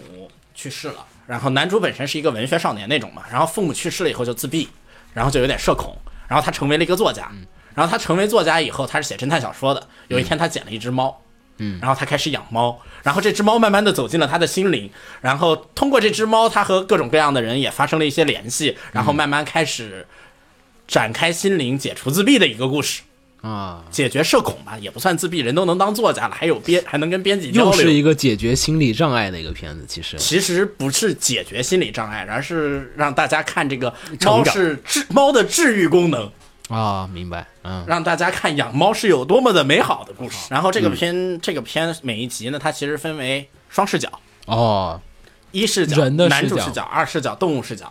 那个男主视角这边呢，其实给人的感觉就是一个很比较正常的吧，一个慢慢的家庭成长的温馨的故事。嗯但是如果你切到猫视角这边，嗯，然后如果你有过养猫的经历的话，其实这就有点讨厌，就是给这个片加了一个。会不会爱看这个片加了一个小前提条件了？如果你有养猫的经历的话，你会发现，哎，你家主子当年干的很多奇奇怪怪的事情，你自己的脑补是完全没有这个片脑补的那么可爱的。然后看着这个片的脑补，然后你再回想你家的主子，你会发现你更爱你家主子了。这个然后你片把就你把片子里边那个猫特别那个，所以说这次我想法当真了推这之个后片的那个什么，我推荐就特别特别的个人了。嗯，基本上来说就是说，如果你爱猫，你看这个片一定没有问题；如果你想养猫，你一定要看一下这个片，然后决定去养什么样的猫。嗯，然后这个片还有什么优秀的地方？它再有一个优秀的地方就是说它的。其实它的想象力特别的丰富，嗯，它给它在第二个篇章里面，它给所有宠物之间安排的那个交流模式，嗯，啊不是宠物说之间还有交流，宠物之啊，间还有它，哎，他宠物就视角的时候说话嘛，说话说话，说人话。对我靠，哦 嗯宠物视角的时候说人话，他的所有的那些人话，说的那些话，就让你感觉到的是什么呢？他们仍旧是有他们自己的心灵和生活的，明白，他们是一个独立的人格，嗯，并不是吃完全依存于你的那种东嗯西，让你觉得宠，如果你养宠物的话，让你觉得。会给你一种震撼，就是你养的那是真你的正家庭是一成条员嗯家庭成啊是一位家庭成员，别一条家庭成员了。我感觉我就是最出彩的地方，就是子墨说的那个，呃，前面是你作为一个养猫人，作为一个人类嗯视角、来，另外一个是从猫的视是角，完全是重复那个上一个视角发生的事儿。嗯，但是是因为是以猫的视角，再加上它本身的那个作品的想象力极其丰富，嗯，它脑补出来这个猫的这些所有思维模式，嗯，是你感觉有种豁然开朗的感觉。啊哦，原来他们是在想这个对，事，原来是他在想，就是你在看上半篇的时候，你可能那个会跟男主一样，会感觉猫从那儿哎呀挠桌子呀，或者弄那些跑那儿跑去呀，都是你固有印象中猫可能就是它是这么想的，呃嗯然后但实际上。它在下一篇章的时候，猫的视角的时候会，你看完之后，哇，原来猫不是这么想的，它想的是我完全没想到，它想的一其他事儿。哦，然后呢，这个地方呢，这个上下篇篇章通过这个想象力会非常的有趣，或者说非常的棒的时候呢，它中间有一集就特别的让人感动。这个地方我可能要稍微剧透一下，你们就忍一下了。请呃，有一集呢，就是男主在写作的时候，猫在各到处闹腾。这是男主看的这边的视角，其实就是这样的。但到猫的视角的时候呢，猫能看见房子里有奇怪的东西。 然后呢，在这个通过这个剧情的来回来回的演绎之后呢，那奇怪的东西呢，其实是男主去世的父母一直在守护着男主，然后一直在默默的看着。然后当男主当那些东西呢，重，当那当那两样，当那个男主的父母呢，看到男 主等会儿，那个等会儿下，呃那剪节目时候把这剪了，我啊你， 说你说，我加个警告 啊，剧透警告哈，大家记得哦跳啊。我还得那个太他 妈狠，秦九看到了吗？没有 啊，你才看了几集啊，我很看了早三了。集， 我的 fuck，那个守护着男主嘛，然后当那个两个男主的父母吧，看到了男主现在开始照顾猫了，慢慢的心灵开始敞开了的时候，他们俩就成佛了。嗯，就有一段非常感人的小故事。是这感觉， 我得提前知道了。可能你们看的时候就不感动那了。时候剪节目的时候，我今天把这个地方我我没看，但我猜的话，估计是男主视角的话是一种悬疑的，就是根本就不知道发生什么，嗯然后是不是在猫视角里才真正展露这个真相？对，到猫视角才展露这啊真估计相是。这样吧，产生一个极大的一个反差冲突，让你感动，然后你就剧剧透完了。对，然后剧透警告。听众呢也有两两个人推，嗯、这个片儿，哎，也可能我们听众这个受众 问题，是因为这个片儿，你这片儿怎么说比较佛，嗯，嗯，很不佛性不了是一什般么大时家候什么时候想来看一下？对都可以他没有明确的那种受众啊，嗯你这美不太漫其实也没有什么。你看，我们说那是萌豚片儿，你这萌豚，它每季就就你萌豚出了片儿出了，我们都这看。篇说实话没有什么真的这没有特定受众，对对对，基本上可能唯一，如果你要往特定受众上点的话，可能只有猫奴吧。又是看动画的，又是猫奴，是是而且还恰巧这季发现有这个片，也不见得，猫奴也不见得看，反也正不一定看嗯我跟大家说了，这个评价有评价说就说这个猫很萌，一半人的视角，一半猫的视角很有意思。哎，这个确实，它这个故事就是它猫的那个呃视角设计的很巧妙，就是嗯让你那个跟前面儿你那个前面人和猫基本上这个两个视角是完全同一件事情，但是在两个完全不同的态度上。然后，但它设计的很巧妙的地方是什么呢？就算这两个一人一猫不两个人， 一人一猫一直在不同的频段上，但他们最终嗯会归结到同一个点上去，嗯，会收到同一个点。这就是它设计的巧妙的地方。A、B 的频道都不一样，但在最后就像缘分一样，嗯很奇妙的，他们最后决定去收在了同一个点上，嗯对大我家一起去怎样？练喜剧那种感觉似的嘛，就是两个人对话不在一个频道。嗯，他但但就能产生爱情是吧？你不要这样，那猫就真成女主了。嗯 没有，但是就是但能产生羁绊。嗯，嗯，然后有人说啊，这个是适合放松看的片，剧情比较轻松，可以无脑看。猫的视角特别的有意思，我这个不想养猫的人也能愉快的看下去。这就不是猫奴。嗯，但他也爱看，但是我就有点就是说，你可以理解为这个也跟那个《天使降临》似的，把猫给超级化了。嗯，不，我觉得这个片更像是云养嗯猫，对对对，它没有超级化，它嗯它的猫还是很很猫的，对对对对，云养猫。就别人家 的猫。嗯，行，然后来你继续。然后第二个片，第二个片是机器人嘛，机器人啊 revision ，revision revision 嗯 revisions 复数。啊，对，复数。好，来子墨，你第二个片哎我的第二个片其实比较神经病 revision。 ，revision。这个是 Ultra Plus，就是富士电视台做的这个首放的企划，嗯接着才是在奈飞上面、奈飞上面 Netflix 上面一口气进行放送哦啊。然后这个片来，我们还先是说一下它的老监样督子啊，监督是谷口苦口五五郎，啊，这大家熟悉人已经熟非悉常的地监督，熟熟悉的人肯定非常熟悉了，不熟悉的人我也不想科普了。这个还行， 悉也行也行也行。然后这次这个片子呢是白组来负责做的 CG，白嗯组呢作为一个，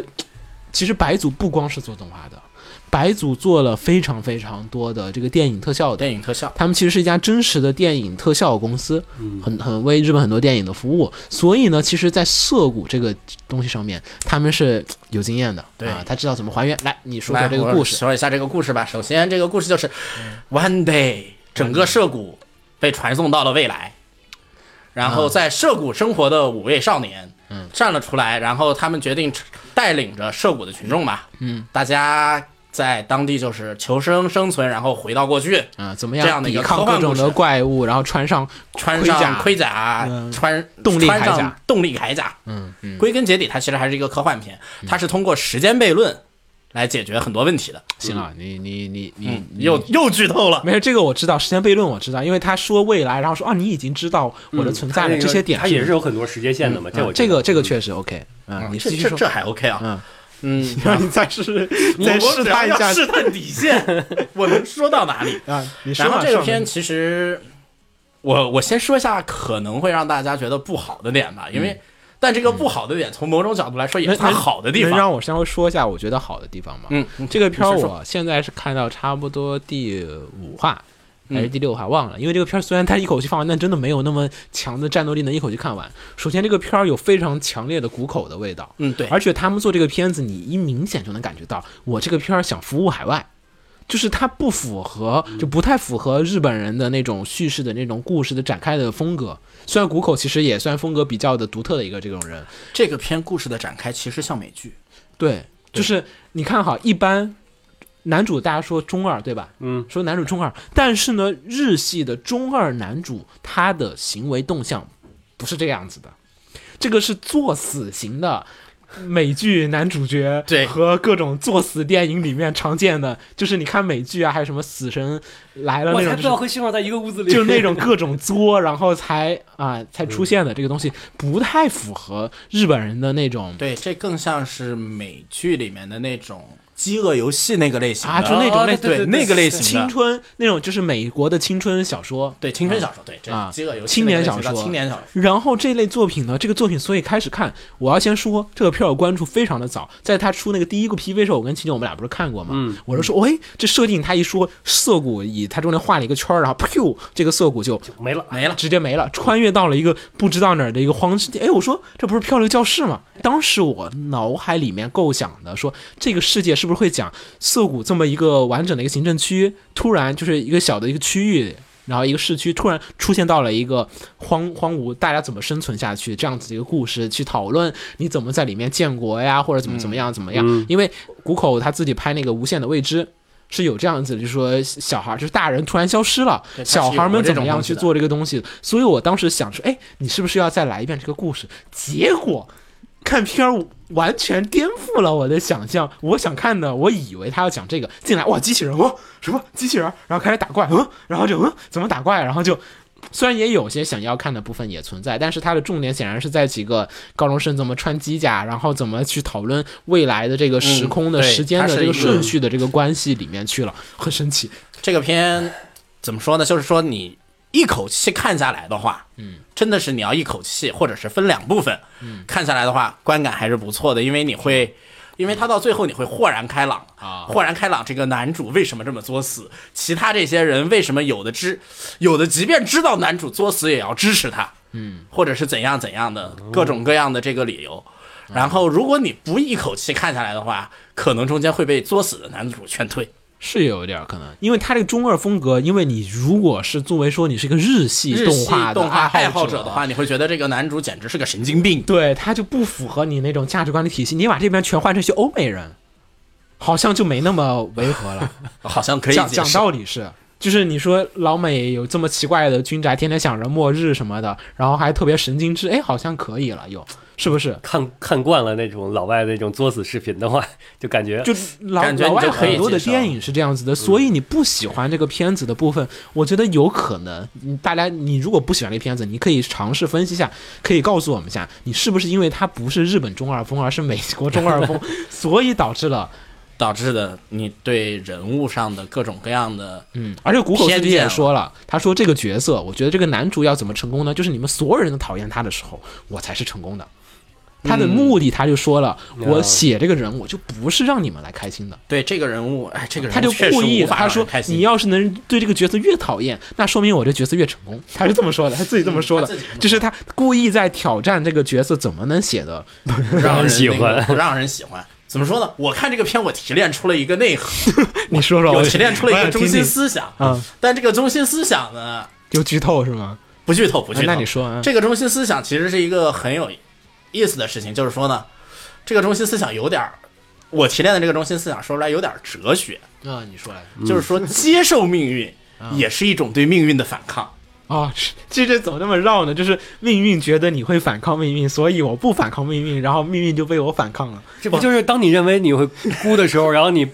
不不不不， 不估了你们就跟 跟你们说的这两个啊事实不一啊啊啊样啊。那个接受命运也是对命运的一种反抗，这个接受不是在于你逆来顺受，而是在于你坚信命运并为之奋斗。那你也是，其实你你也是在反抗，你也是在成长，是这样的一个意思。而不是说你你那个什么，你认为我不会割的时候，我割了，这也是一种不 割，这是什么鬼？不是这个意思。啊，OK，我的意思是说，嗯，命运来了，嗯比如说潮流来了，嗯，你有两个选择，一是逆潮而动，啊二是顺势而啊为，嗯。但如果你逆潮而动，你成功了，那么你是英雄；如果你顺势而为，嗯，同样你努力奋斗了，你成功了，那你也是英雄，啊，是这样的一个思想。这不就是那种感觉，那种很常见的那种鸡汤的开导吗？就是说，你你你面面对命运的时怎么候无语啊，你做出选择，就是你你是成功的。 Stop，让我来看看这个片儿，让我再让我来做一个定夺吧。这个片儿我觉得，哎，咱们再说说 CG 技术吧。故事你还想说吗？故事没有什么说的，咱是没有什么说了不要再听众不要再不说要这个我说会出问题。然后这个片其实还我推还有一点，其实就是可以说是男人的浪漫的问题。浪漫，这跟不不不你说，你说，你说，你说，剧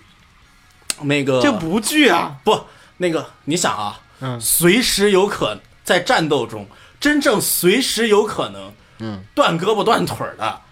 巨大机甲外骨骼才能带还不是你继续，你继续才能带给人什么？那个战斗中的生死的那种荷尔蒙的激发。虽说在这个片里没有体现出来吧，但你看那个鸡舍，我去，那胳膊手都悬在外面的人的，这是一个多么的冷兵器时代我的。推荐一个片儿叫《天翔少女》（Sky Girls），J.S. Staff 跟 Ganex 一块儿做的片儿，大家有兴趣看一下。我也可以推荐一个片儿叫《名作之壁》，嗯 不，他们那种是有那个立场哎的，这个是没有的。IS 是有的，这个机甲我是不在我的审美里面，但是呢，我承认我跟谷口的审美就是挂不上钩。就谷口每次做的那些机甲片儿，嗯你都觉得机甲不好看是吧？是除了《星空亲历者》，就就说审美体系不一样嘛。嗯这不是说它丑，是你审美体系不一样，因为确实有很多喜欢的人啊，就说对你谷口这个机甲鸡舍好看啊。来，咱们再说下一个，呃什么下一个？等会儿先 把 CG 说 CG 说完，我想说的 CG 部分，嗯，这季 CG 部分片儿挺多。刚才咱们说了那个 烟草烟烟草，现在这又来一个 CG，现在来一个 CG，咱们说说这个，这个的 CG 呢，其实作为白组来做的，它其实呢，呃，我觉得哈，白组虽然做动画上面他们也有很多的这个功夫啊，和这种就是经验在里面，但是做这种打斗的这种片子来讲的话。嗯，你你们看完哈，嗯，他在尝试挑战一些东西，包括谷口他们也在说这个片子里面他们在吹的有部分，比如说动捕，动作捕捉，他说：“哎，这个好啊，这个东西。”然后包括面部捕捉，他说：“这个东西好啊。”他说：“这个有时候这个画的人他掌握不到我说要你这个表这个表情是什么表情，但你动捕的话，就跟演员直接交动交流，就说：哎，你要做什么表情，你该怎么怎么走路，该怎么怎么表演。它里面你知道这种就是这种动画片里面的动捕，其实没有办法说你要演那个科长在那路上走路或者谁在那走路，就找一个真的科长过来演的，是这个演员，你跟他说我们要表演这样的一个人，来你做一下这个动作，然后把这个东西记录下来，然后他再去演后面跟着他走的那个人，他是这么一个流程。那么在这样的东西里面呢，其实大部分是在于取决于演员的表演力。来去决动捕演员的这个表演力，来去决定他这个动画的这个是怎么样的一个动作。剩下的机甲的部分没办法动捕的，他们才是再去做这个大量的这种打斗啊，还有这种。当然了，也有很多了手 K 的部分，我承认肯定是会有的啊，不不见得说是全动捕。那么问题就来了来了，你觉得这个能接受吗？现在的时代下来讲，因为我其实不反感这种东西存在，我觉得就是一个大家都该都试试。你别说西德尼亚好，就所有人都去做西德尼亚、o r a n g e 好，就所有人都去做 Orange；三次元好，就所有人都去做三次元。大家要做不同的风格的 CG 动画，我觉得这个风格的尝试是之前没有人这么一个完整的思路。虽然玻璃港在做亚人的时候的动捕还挺多的，就里面那个演员、嗯那个对那些动动作，你显然看他不像是 K 的，表或情者说是太像真人的了啊。那你说这种类型的风格，你们能接受吗？我就很好奇这一点。秦九能吗？你感觉现在看到现在，嗯，还是会说怀念他是手绘的，我这个是在这部动画里所表现的话，我觉得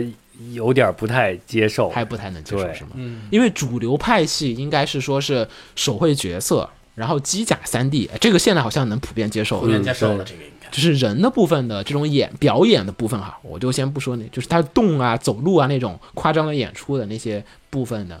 就还是我前面说，我需需要的是一个风格的统一。嗯如果说啊，它是有这种二他有可能更喜欢，更希望要么全还是三 D 会干脆对阻碍你去看。就是两个完全不一样的话，就是这种这种感觉是让我看片儿最难受的。二三切就觉得是缺有点少了烦缺少了那种沉浸感。啊、还是会阻碍你去对看这个片子，就即便它故事很好，都会有一点嗯，阻力哎在。就是正因为就是它阻碍的，就是因为我去体验故事，嗯啊，就感觉哎，怎么会变成这样了？会这种就是不是故事本身的那个给我造成的嗯感觉，让影响了我这个沉浸在这个故事之中。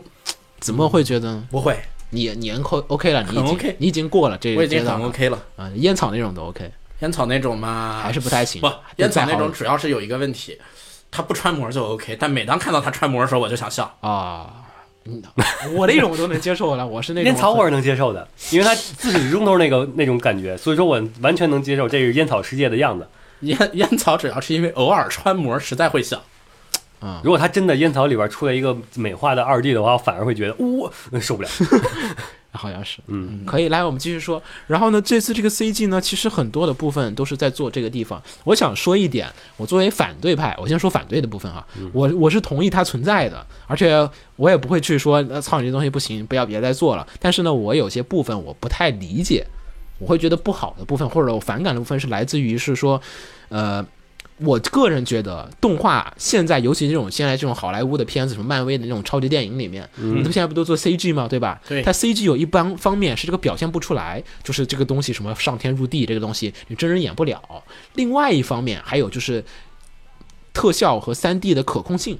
就比如说我要走着路，然后我一个转身，那个头发咵刚好甩到我这个左眼的上面，然后有一个子弹从这个头发上面穿穿过去，啪，然后再炸开，然后我再一摔倒，刚刚稳稳的摔在了一个地上，一个长镜头，我听你描写的像是那个《赌博默示录》那个类似之类的那种，嗯就是非有常子弹复杂的演出的时候，那你动画的时候是可以做到完全的完美的。嗯，对啊，当然了，这个动捕的部分也可以做到这个地方，但是我们就有一个问题是说，为什么要用动捕？我们先从这个创作思路上来讲，它肯定是为了省力气，或者说我就是为了追求某种真实感。但是这种真实感，它逐渐的开始是这种真实感是不可控的。嗯嗯，就是你完美的那种演出，你懂吧？就是我走路的时候，那个每一步就是一厘米、两厘米的。如果你动捕完了之后，你去调整那个一厘米、两厘米了，那其实某种意义上也算是一种 K。但我觉得就是，嗯，这个就已经死丧失了动画里它的最大的优势，它最大全可控对它最大优势是在于你不一定非得是现实的，嗯你是可以那个非现实的，嗯。而这些非现实可能会在表现上会更好的表那个表现出来一种演出效果。就就我觉得就是它是可控的，就是是动画最大一点的魅力所在，就是每一个环节，就是尤其你画的时候啊，虽然有些烂的动画片也他也不会注意这一点，但是注意的人他画动画的时候什么一个效果呢？就是我画的时候，我知道这个人要画走路了，监督跟我说这个人是很悲伤的走路，那我会在这个地方嘖怎么样去体现我这个悲伤？我会蹒跚的步伐什么的，可能可能会体现想的会比较的细，但是因为动捕的这个流程它比较的快，那这个里面东西太快了的时候，它就会造成这个，就是因为你画的那个节时间很长嘛，嗯，画一个动画你十几分钟，你肯定想一会儿，你不会说提笔就画，但是那个动捕的，它一天可能就能动捕个好好几十分钟的，所以这个部分的细不细啊，这种调不调啊，这种东西，我会担心它会逐渐的失控。虽然因为是动捕的，你也可以修，但是它会逐渐的失控。如果你做的久了，做亚人的时候，我觉得亚人的很多的动作，我觉得就是属于单纯的让这个人动起来了，但是并没有什么特别深的演出意图。但是这个片儿还好啊，现在至少我能看到一些这个演员这个动作走得快啊，走得慢啊，这个步伐的大小，它显然是有设计的，这个还挺好的。嗯啊、但是我担心这种东西，如果有人去在后面再去普及使用的时候，它做不好的情况下，就会。嗯而且 CG 还有一些表现力的问题，这个我等会儿我们说它，但荒这野。个说实话，动捕这边你做不好，嗯，因为演员什么没有做好，导致了这些问题，嗯，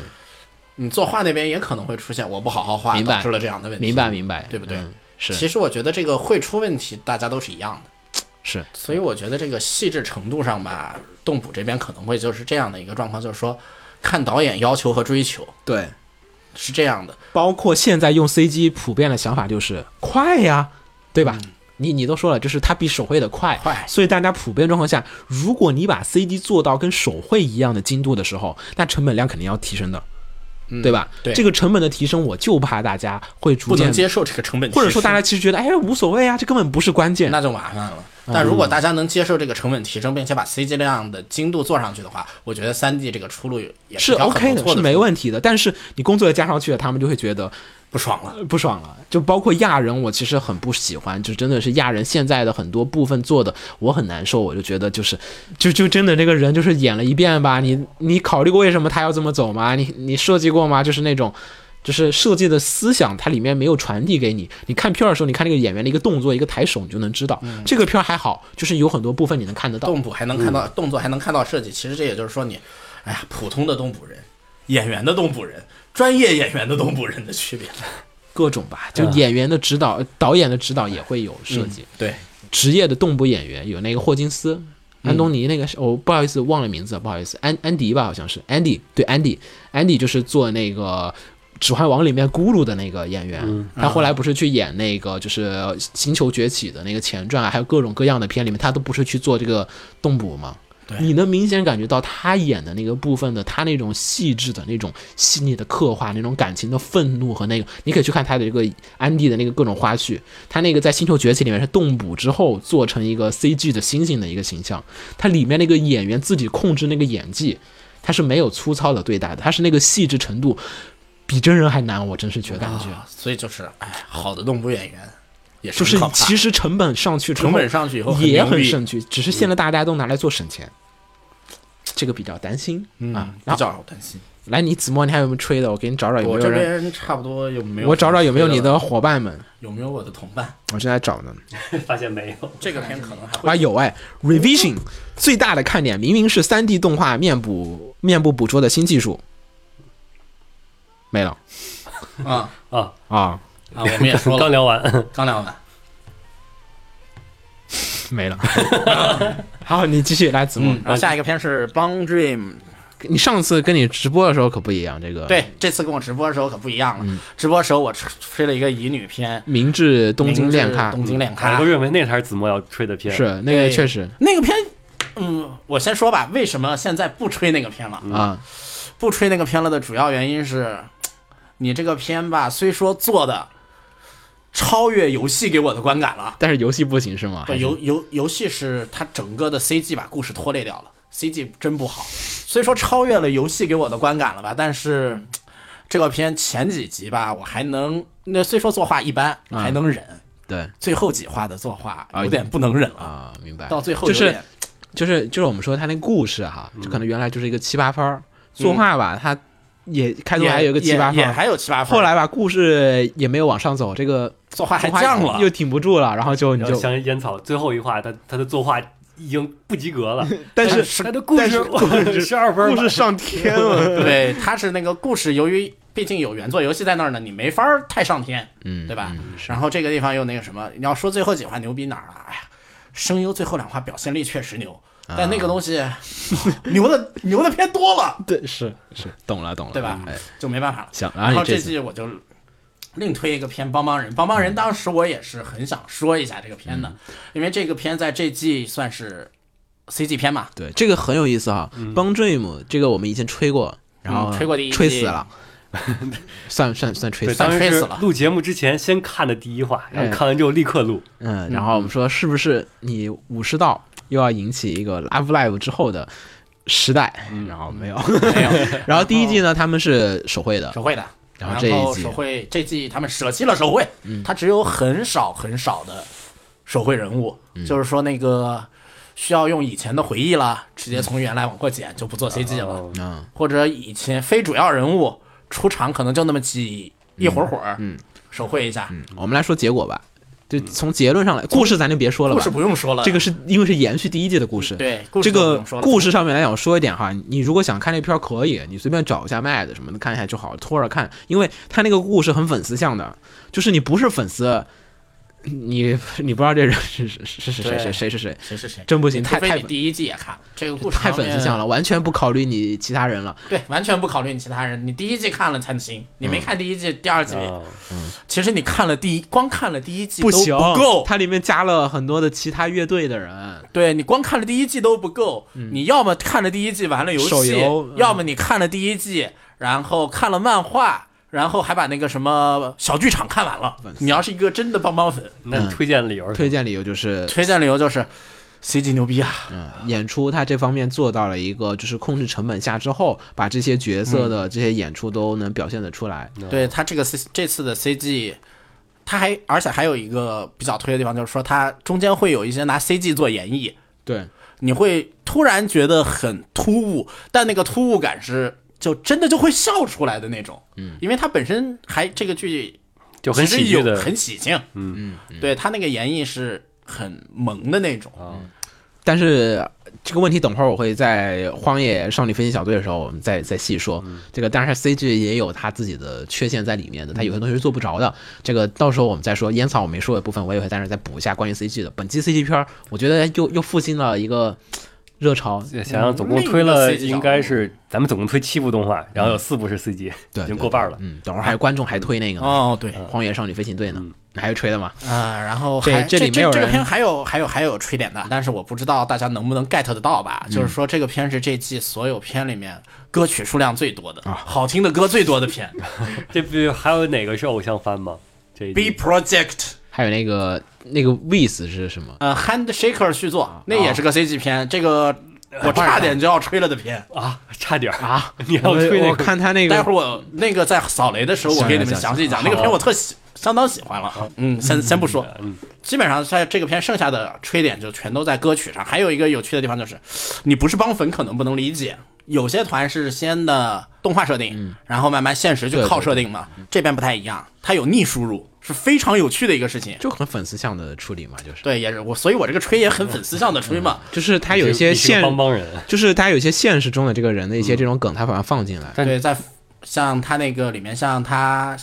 这季里面出了一个新团嘛，那个新团的歌手是街唱出道，就这么逆输入回来。但我也说一件事儿哈，我觉得这个也有时候有点觉觉得这个有点狠，就是比如说哈，以后可能会出现一种模式啊，就一可能哈，就只是说可能，就是你出一个动画第一季赚一点粉丝，第二季就全 CG 了，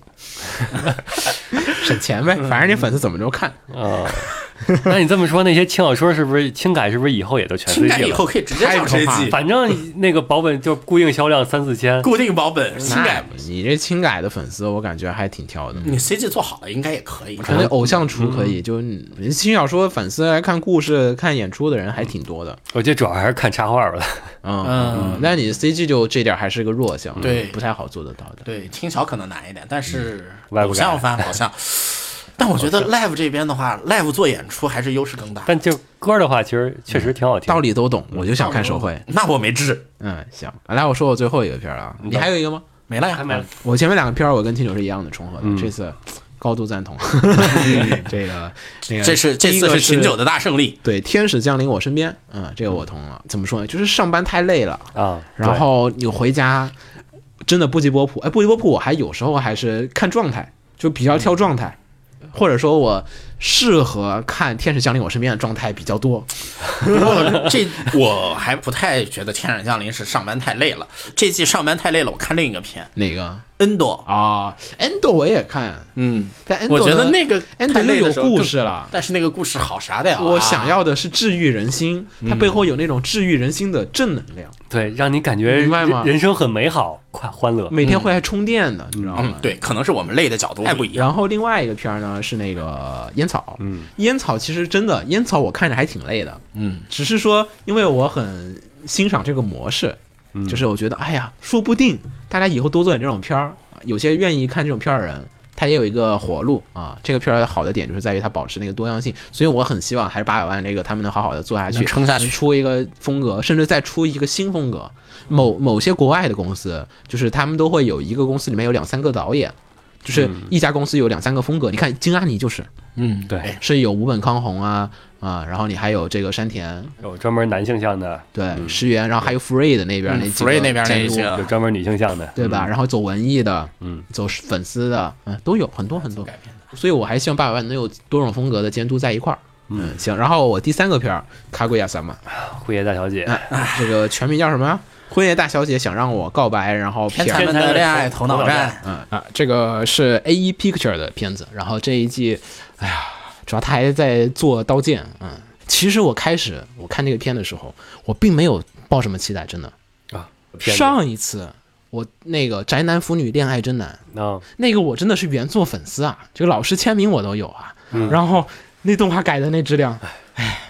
是不是就是有前车之鉴？那也是个恋爱喜剧，那个原作能演的地方也挺多的，他就给你搞成那个样子你。完全不知道 A 一会在什么地方用功。所以呢，《辉夜大小姐》这个片子，嗯，这个片儿其实这个漫画，我挺早的之前我听秦九跟我聊的，咱们当时是聊什么来着？是说那个叫什么？新时代的这个恋爱恋爱哎喜喜剧剧漫画有哪几个？啊然后他是我们说了那个什么五等分啊，这集也放了对嗯动画，然后还有那个不好好学习对，那个是四月番，四月番，嗯啊，然后还有那什么个朱丽叶放过了啊，朱丽朱丽叶叶，然后这个辉夜大小这个姐，好像这四个咱们好像对说了下。然后呢，辉夜大小姐当时我就是，其实我一直看她在某某网站的那个首页上面给我出现，我就一直没有想点开看。然后后来说，哎，行吧，秦九都说了，那可能有点什么过人之处吧，那打开看看吧，啊，然后打开看看。哎，我说实话啊，嗯，那个漫画开头几集真的哎，有一点劝退，啊，那个那是那因为什么呀？嗯他原来最早是在月刊，啊，然后这个作者并不是想写恋爱喜剧，嗯，他想画悬 疑推理，嗯我感受到，就是他想做成那种呃真实系的，真实系就像《死亡笔记》那种的。哦，哎，这个然后后来转成周刊了，可能是换编辑了，就是因为是后来编辑要求他呃走这个恋爱喜剧这个方向。嗯，然后你可以看到漫画在连载过程中，时不时的这个作者始终没有放弃他想做悬疑的那种感觉，他偶尔每个章节里边时不时都都会有抽风掌。所以其实这个作者，我懂我懂，我觉得能做成这种恋爱喜剧，可能是一个编辑的功劳啊。就是编辑已经看清了这作者的这个，他虽然说是想做悬疑推理，但是实际上他有很强的喜剧的细胞。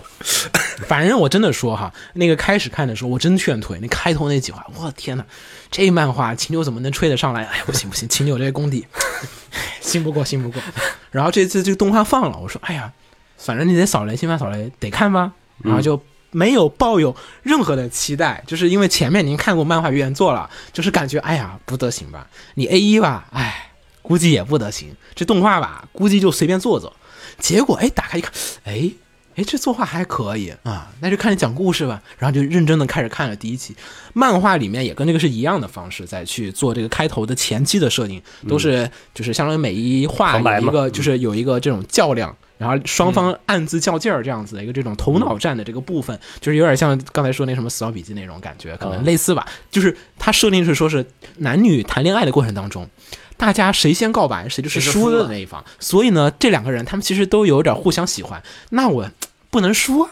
对吧？那怎么办？我得想办法让对面诱先使向你对面告的白嗯人先告白，然后自己又要忍住不先告白，就是这样子的一个傻屌设定。我觉得也有点像他们说的那个，我看访谈了，是有点像讽刺现在的这个恋爱喜剧。就是这种恋爱喜剧里，不就是大家总会有各种莫名其妙的理由，反正就不能先告白。就是说这样的一个设定下展开这样的一个故事，一集其实有好几个，就大家互相较劲儿，然后然后结局来说还谁胜谁稳谁负。然后这个东西在原作里面，大家要是没看原作的人可以去看一下。我觉得原作那个表现方式，就是因为它那个旁白没有配音，然后呢就掉了很大一个档次，真的就不就是幽默了就是字儿多，你知道吗？就光看字儿啊，就是没有什么画面的表现力。两个人，然后旁边配一一个个旁方框，然后里面写一堆的字儿。然后嗯你看漫画，其实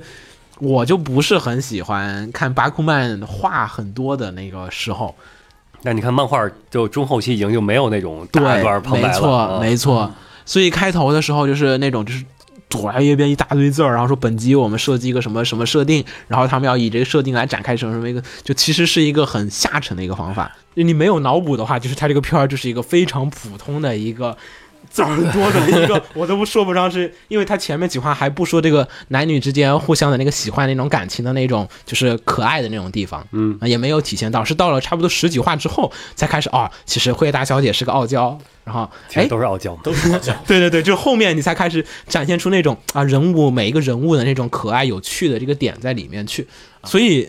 这个片儿我就觉得在开始看，哎哎有这个旁白念我那个当时不想看的那个旁白的时候，我觉得哎好多了啊，然后接着我就继续再往后面去看，然后就发现哎这每一集啊设计这个搞笑的桥段，哎这原作也这么有意思嘛，然后我就开始去。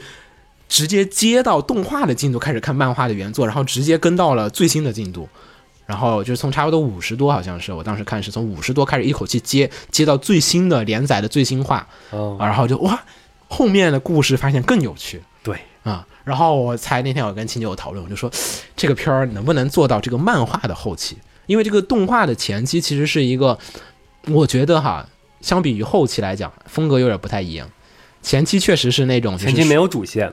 耍宝啊和那种就是各种东西里面，然后恋爱的情愫的部分，其实我觉得也还没就有是到一个前期的话，你那个每个单元剧你是可以把它顺序调换的，嗯，但是到后期的话，它有一个，它这个恋爱喜剧的主线可以理解为就是情感关系的一个主线嘛，嗯，所以说到后期的话，在某一个事件前和某一个事件后，这个你再发生的这些事儿，男女之间的就是情感距离已经不一样了，导致你没有办法时间对调，这啊是有一个连贯性在里边儿。 就是后期它的逻辑线和感情线是顺的，对，你就不啊能随便切了。有道理。然后辉夜大小姐，秦九为什么没推？秦九当时给我一种气氛，就是哎呀，辉夜大小姐，我问她说好看啊，秦九说是啊，比原作好看多了。我以为说这一季你要推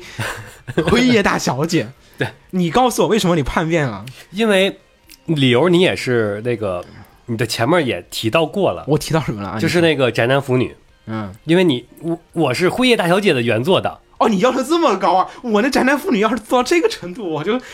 我就买 BD 供的。不不不，你是原作党，这个原作我也有撇，但对我来说，我感觉的是什么？它动画比原作好看啊，对啊，你先说呃，，是动画是比嗯原作来好让看嗯，但是在我这个推动画荐，都超越原作了，来它还让哎不被推来来来来让被告说话。背靠说 话，但是在我那个就是推荐吧，我推荐三个里边儿，其实是我第三名，是我是一个这动画和这个《辉夜大小姐》，我是两个抉择了很长时间，嗯，因为这两个就是在那个表现画面表现力上、演出上，嗯，那个辉夜还是有可进步的空间，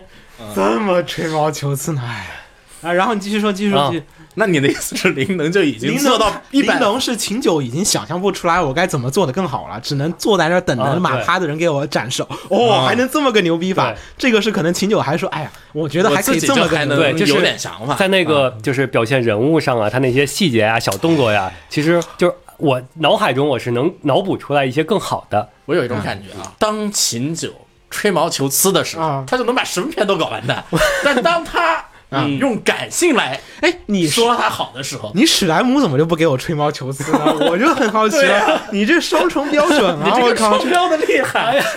嗯史莱姆，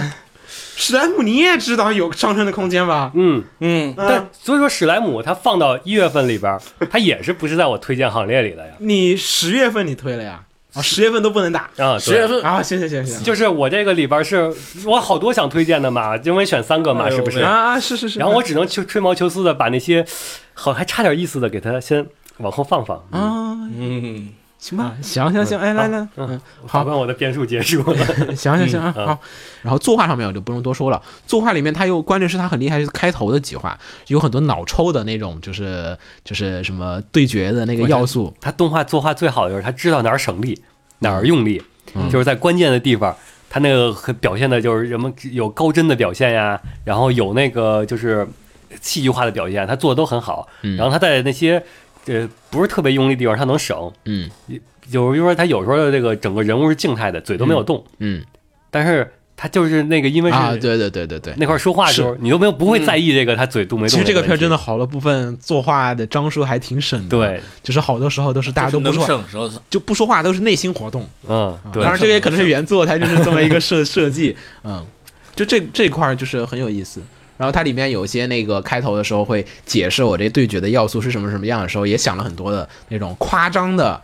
或者超脱常规理解的一些这种画面表现风格很多。嗯，就有时候这个人啊，然后就是那种就是绝望的表情时候，它会配上很多奇怪的画面，这啊动画的优势嘛。动画嗯就是，他那个就不像是你其他的作品里面看，就是啊人绝望，就是手朝天，然后就是然后人变成灰白，就是单一的，他是每一次他的那个都不太一样。嗯嗯，这个很厉害，尤其开古亚萨妈的有时候一些演出啊，一些小的动作，这个片儿完全就是属于水桶效应里面那种，就是各个板儿都特别的高的那种作品。你不像，可能我觉得《生活动物园》就是它有一个板儿特别的高，然后就无所谓。无所谓 了。嗯 然后就是产生了一种魔法的力量，然后就是那个水就漏不出去了。因为物理上确实漏不出去，你只然要后板儿特别的高，啊你只有正常一个板儿特别高，剩下板儿都特别低。，对你只要歪，你只要理论上无限长，那你只要歪的无限接近九十度，那它就不会不会漏出去，它能盛无限的 水。好吧，这个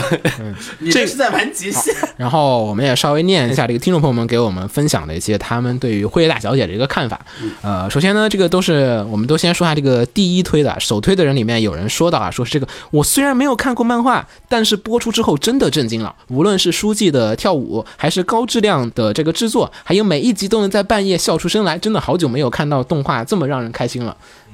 能看出来很开心，能看得很开心，能 能看出来他看得很开心。然后也还行，主要是确实怎么说呢，就是这种类型的搞笑片儿，我一般哈，就是我觉得有点枯燥的搞笑片儿，我是会绕着走的。你到日常那种也 OK，但是这个作为恋爱喜剧，如果崩坏到那个程度，就是，嗯、那觉那这种校园恋爱喜剧的话，一般我心里都会有《旋风管家》当做一个基准线。 你是在指的哪一季？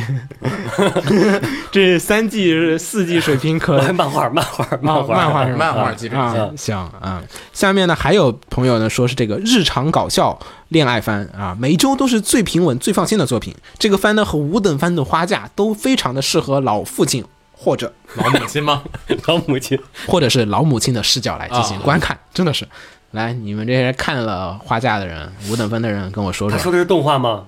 应该是 我跟吧你说，，动画他都说每周了，大哥动画从老父亲的角度看也是可以的，崩就崩吧， 我认了。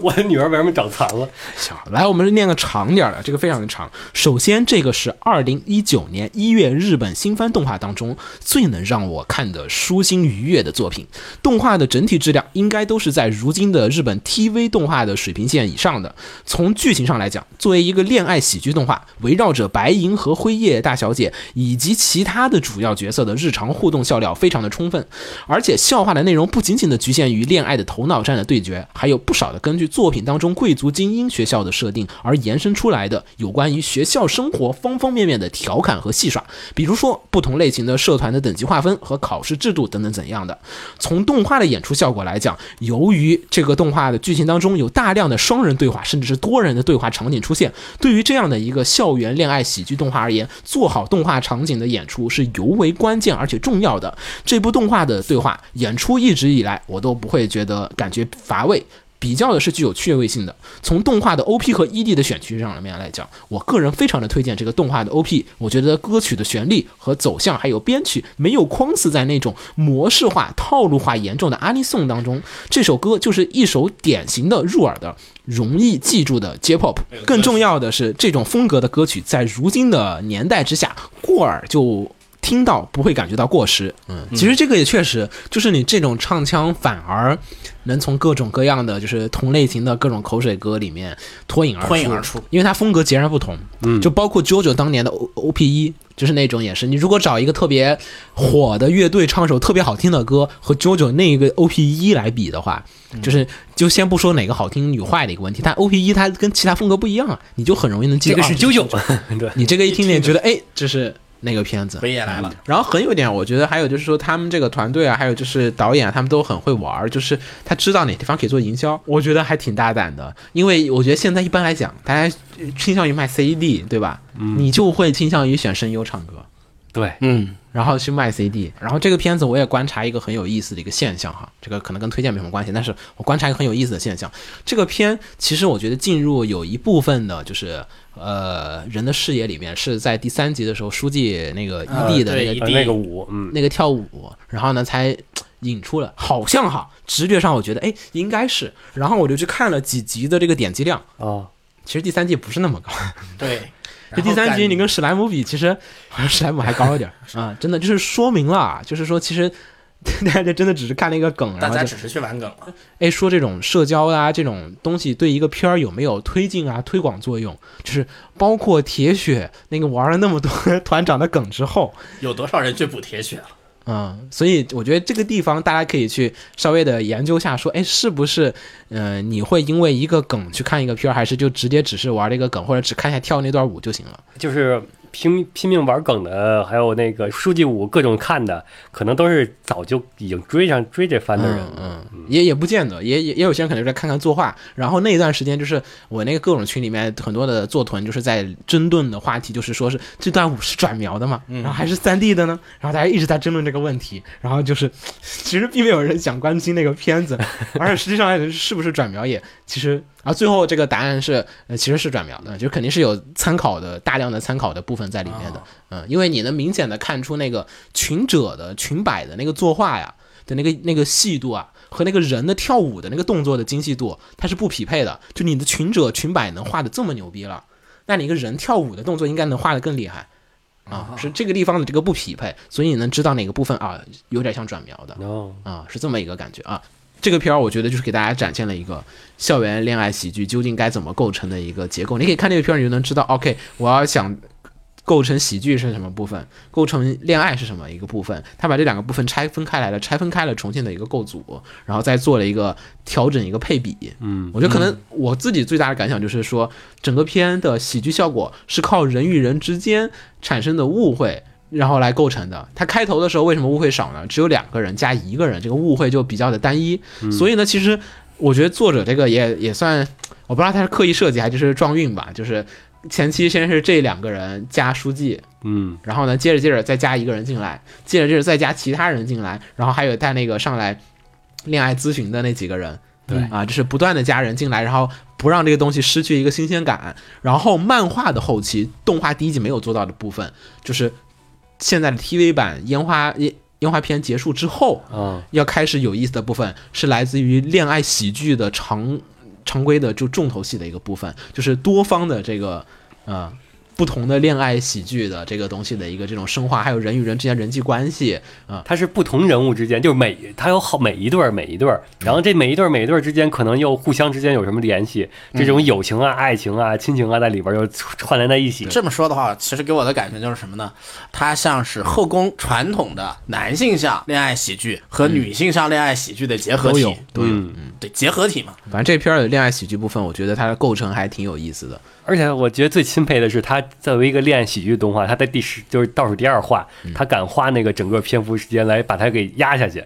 就用一种压抑的气氛结尾。我我觉得那我要差评一下好 吗？我就不知道为什么突然要我就我就是说，他为了突出最这后一里话，不，这里出现了分歧。你觉得好吗？我觉得啊，你还犹豫反正我不喜欢最后两话。啊，你看嘛，嗯，给我的感觉是什么呢？如果你做恋爱喜剧，你要把气氛压下来，然后要走的话，那真的就是要出突入主线，直奔完结。不是他这个画风转的太猛了，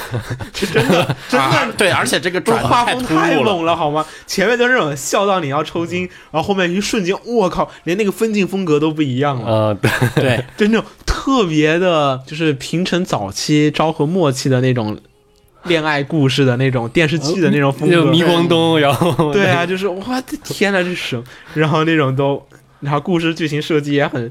演出也很傻屌，也没有改，就是嗯，就最后感觉是强行最打后进又去。扭回来。我觉得第二季的概率还是有点高。也像他都要电，他是电影了好吗？都真人化了，而且他这主要是第二季也出来了，就是第二季该出场的人物，他也都挨个儿 在登 ED 个里场都登场了，哎这种套路太多了， 这这种那个，但登场之后再也没有下一交易的作品有点多。对啊呀、看卖的怎么样？嗯，那本季卖的最好还是烟草。烟草，哎辉夜已经很不错了，卖的，行，然后我们推荐完了，嗯，然后这期呢，我们加了一个推荐新的环节，就是是这个听众们给我们推荐的，我们收集到了非常多的来信四十多，然后呢，我们从里面选出几个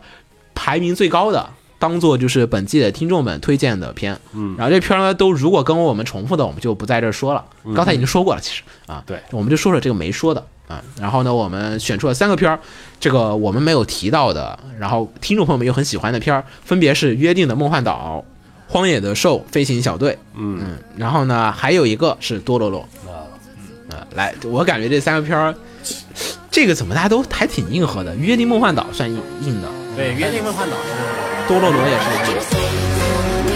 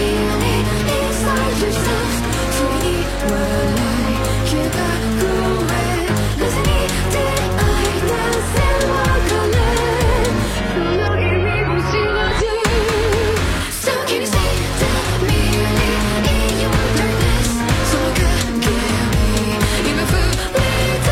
「探す意味それだけ信じさ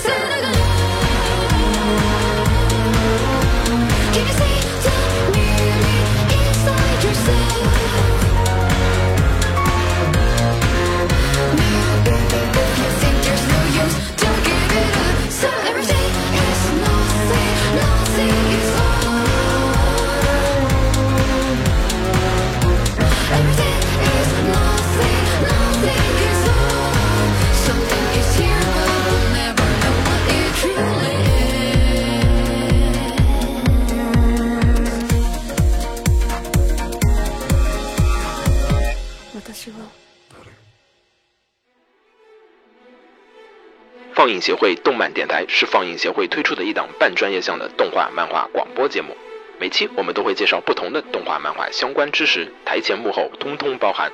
当然，我们的内容也不仅限于动画漫画，还包含了轻小说和 A l o K 之类的二次元相关话题。欢迎大家发送你想要收听的话题和更多的讨论到我们的官方微博或我们的官方微信。我们的官方微博和官方微信是放映协会，邪是邪恶的邪哦。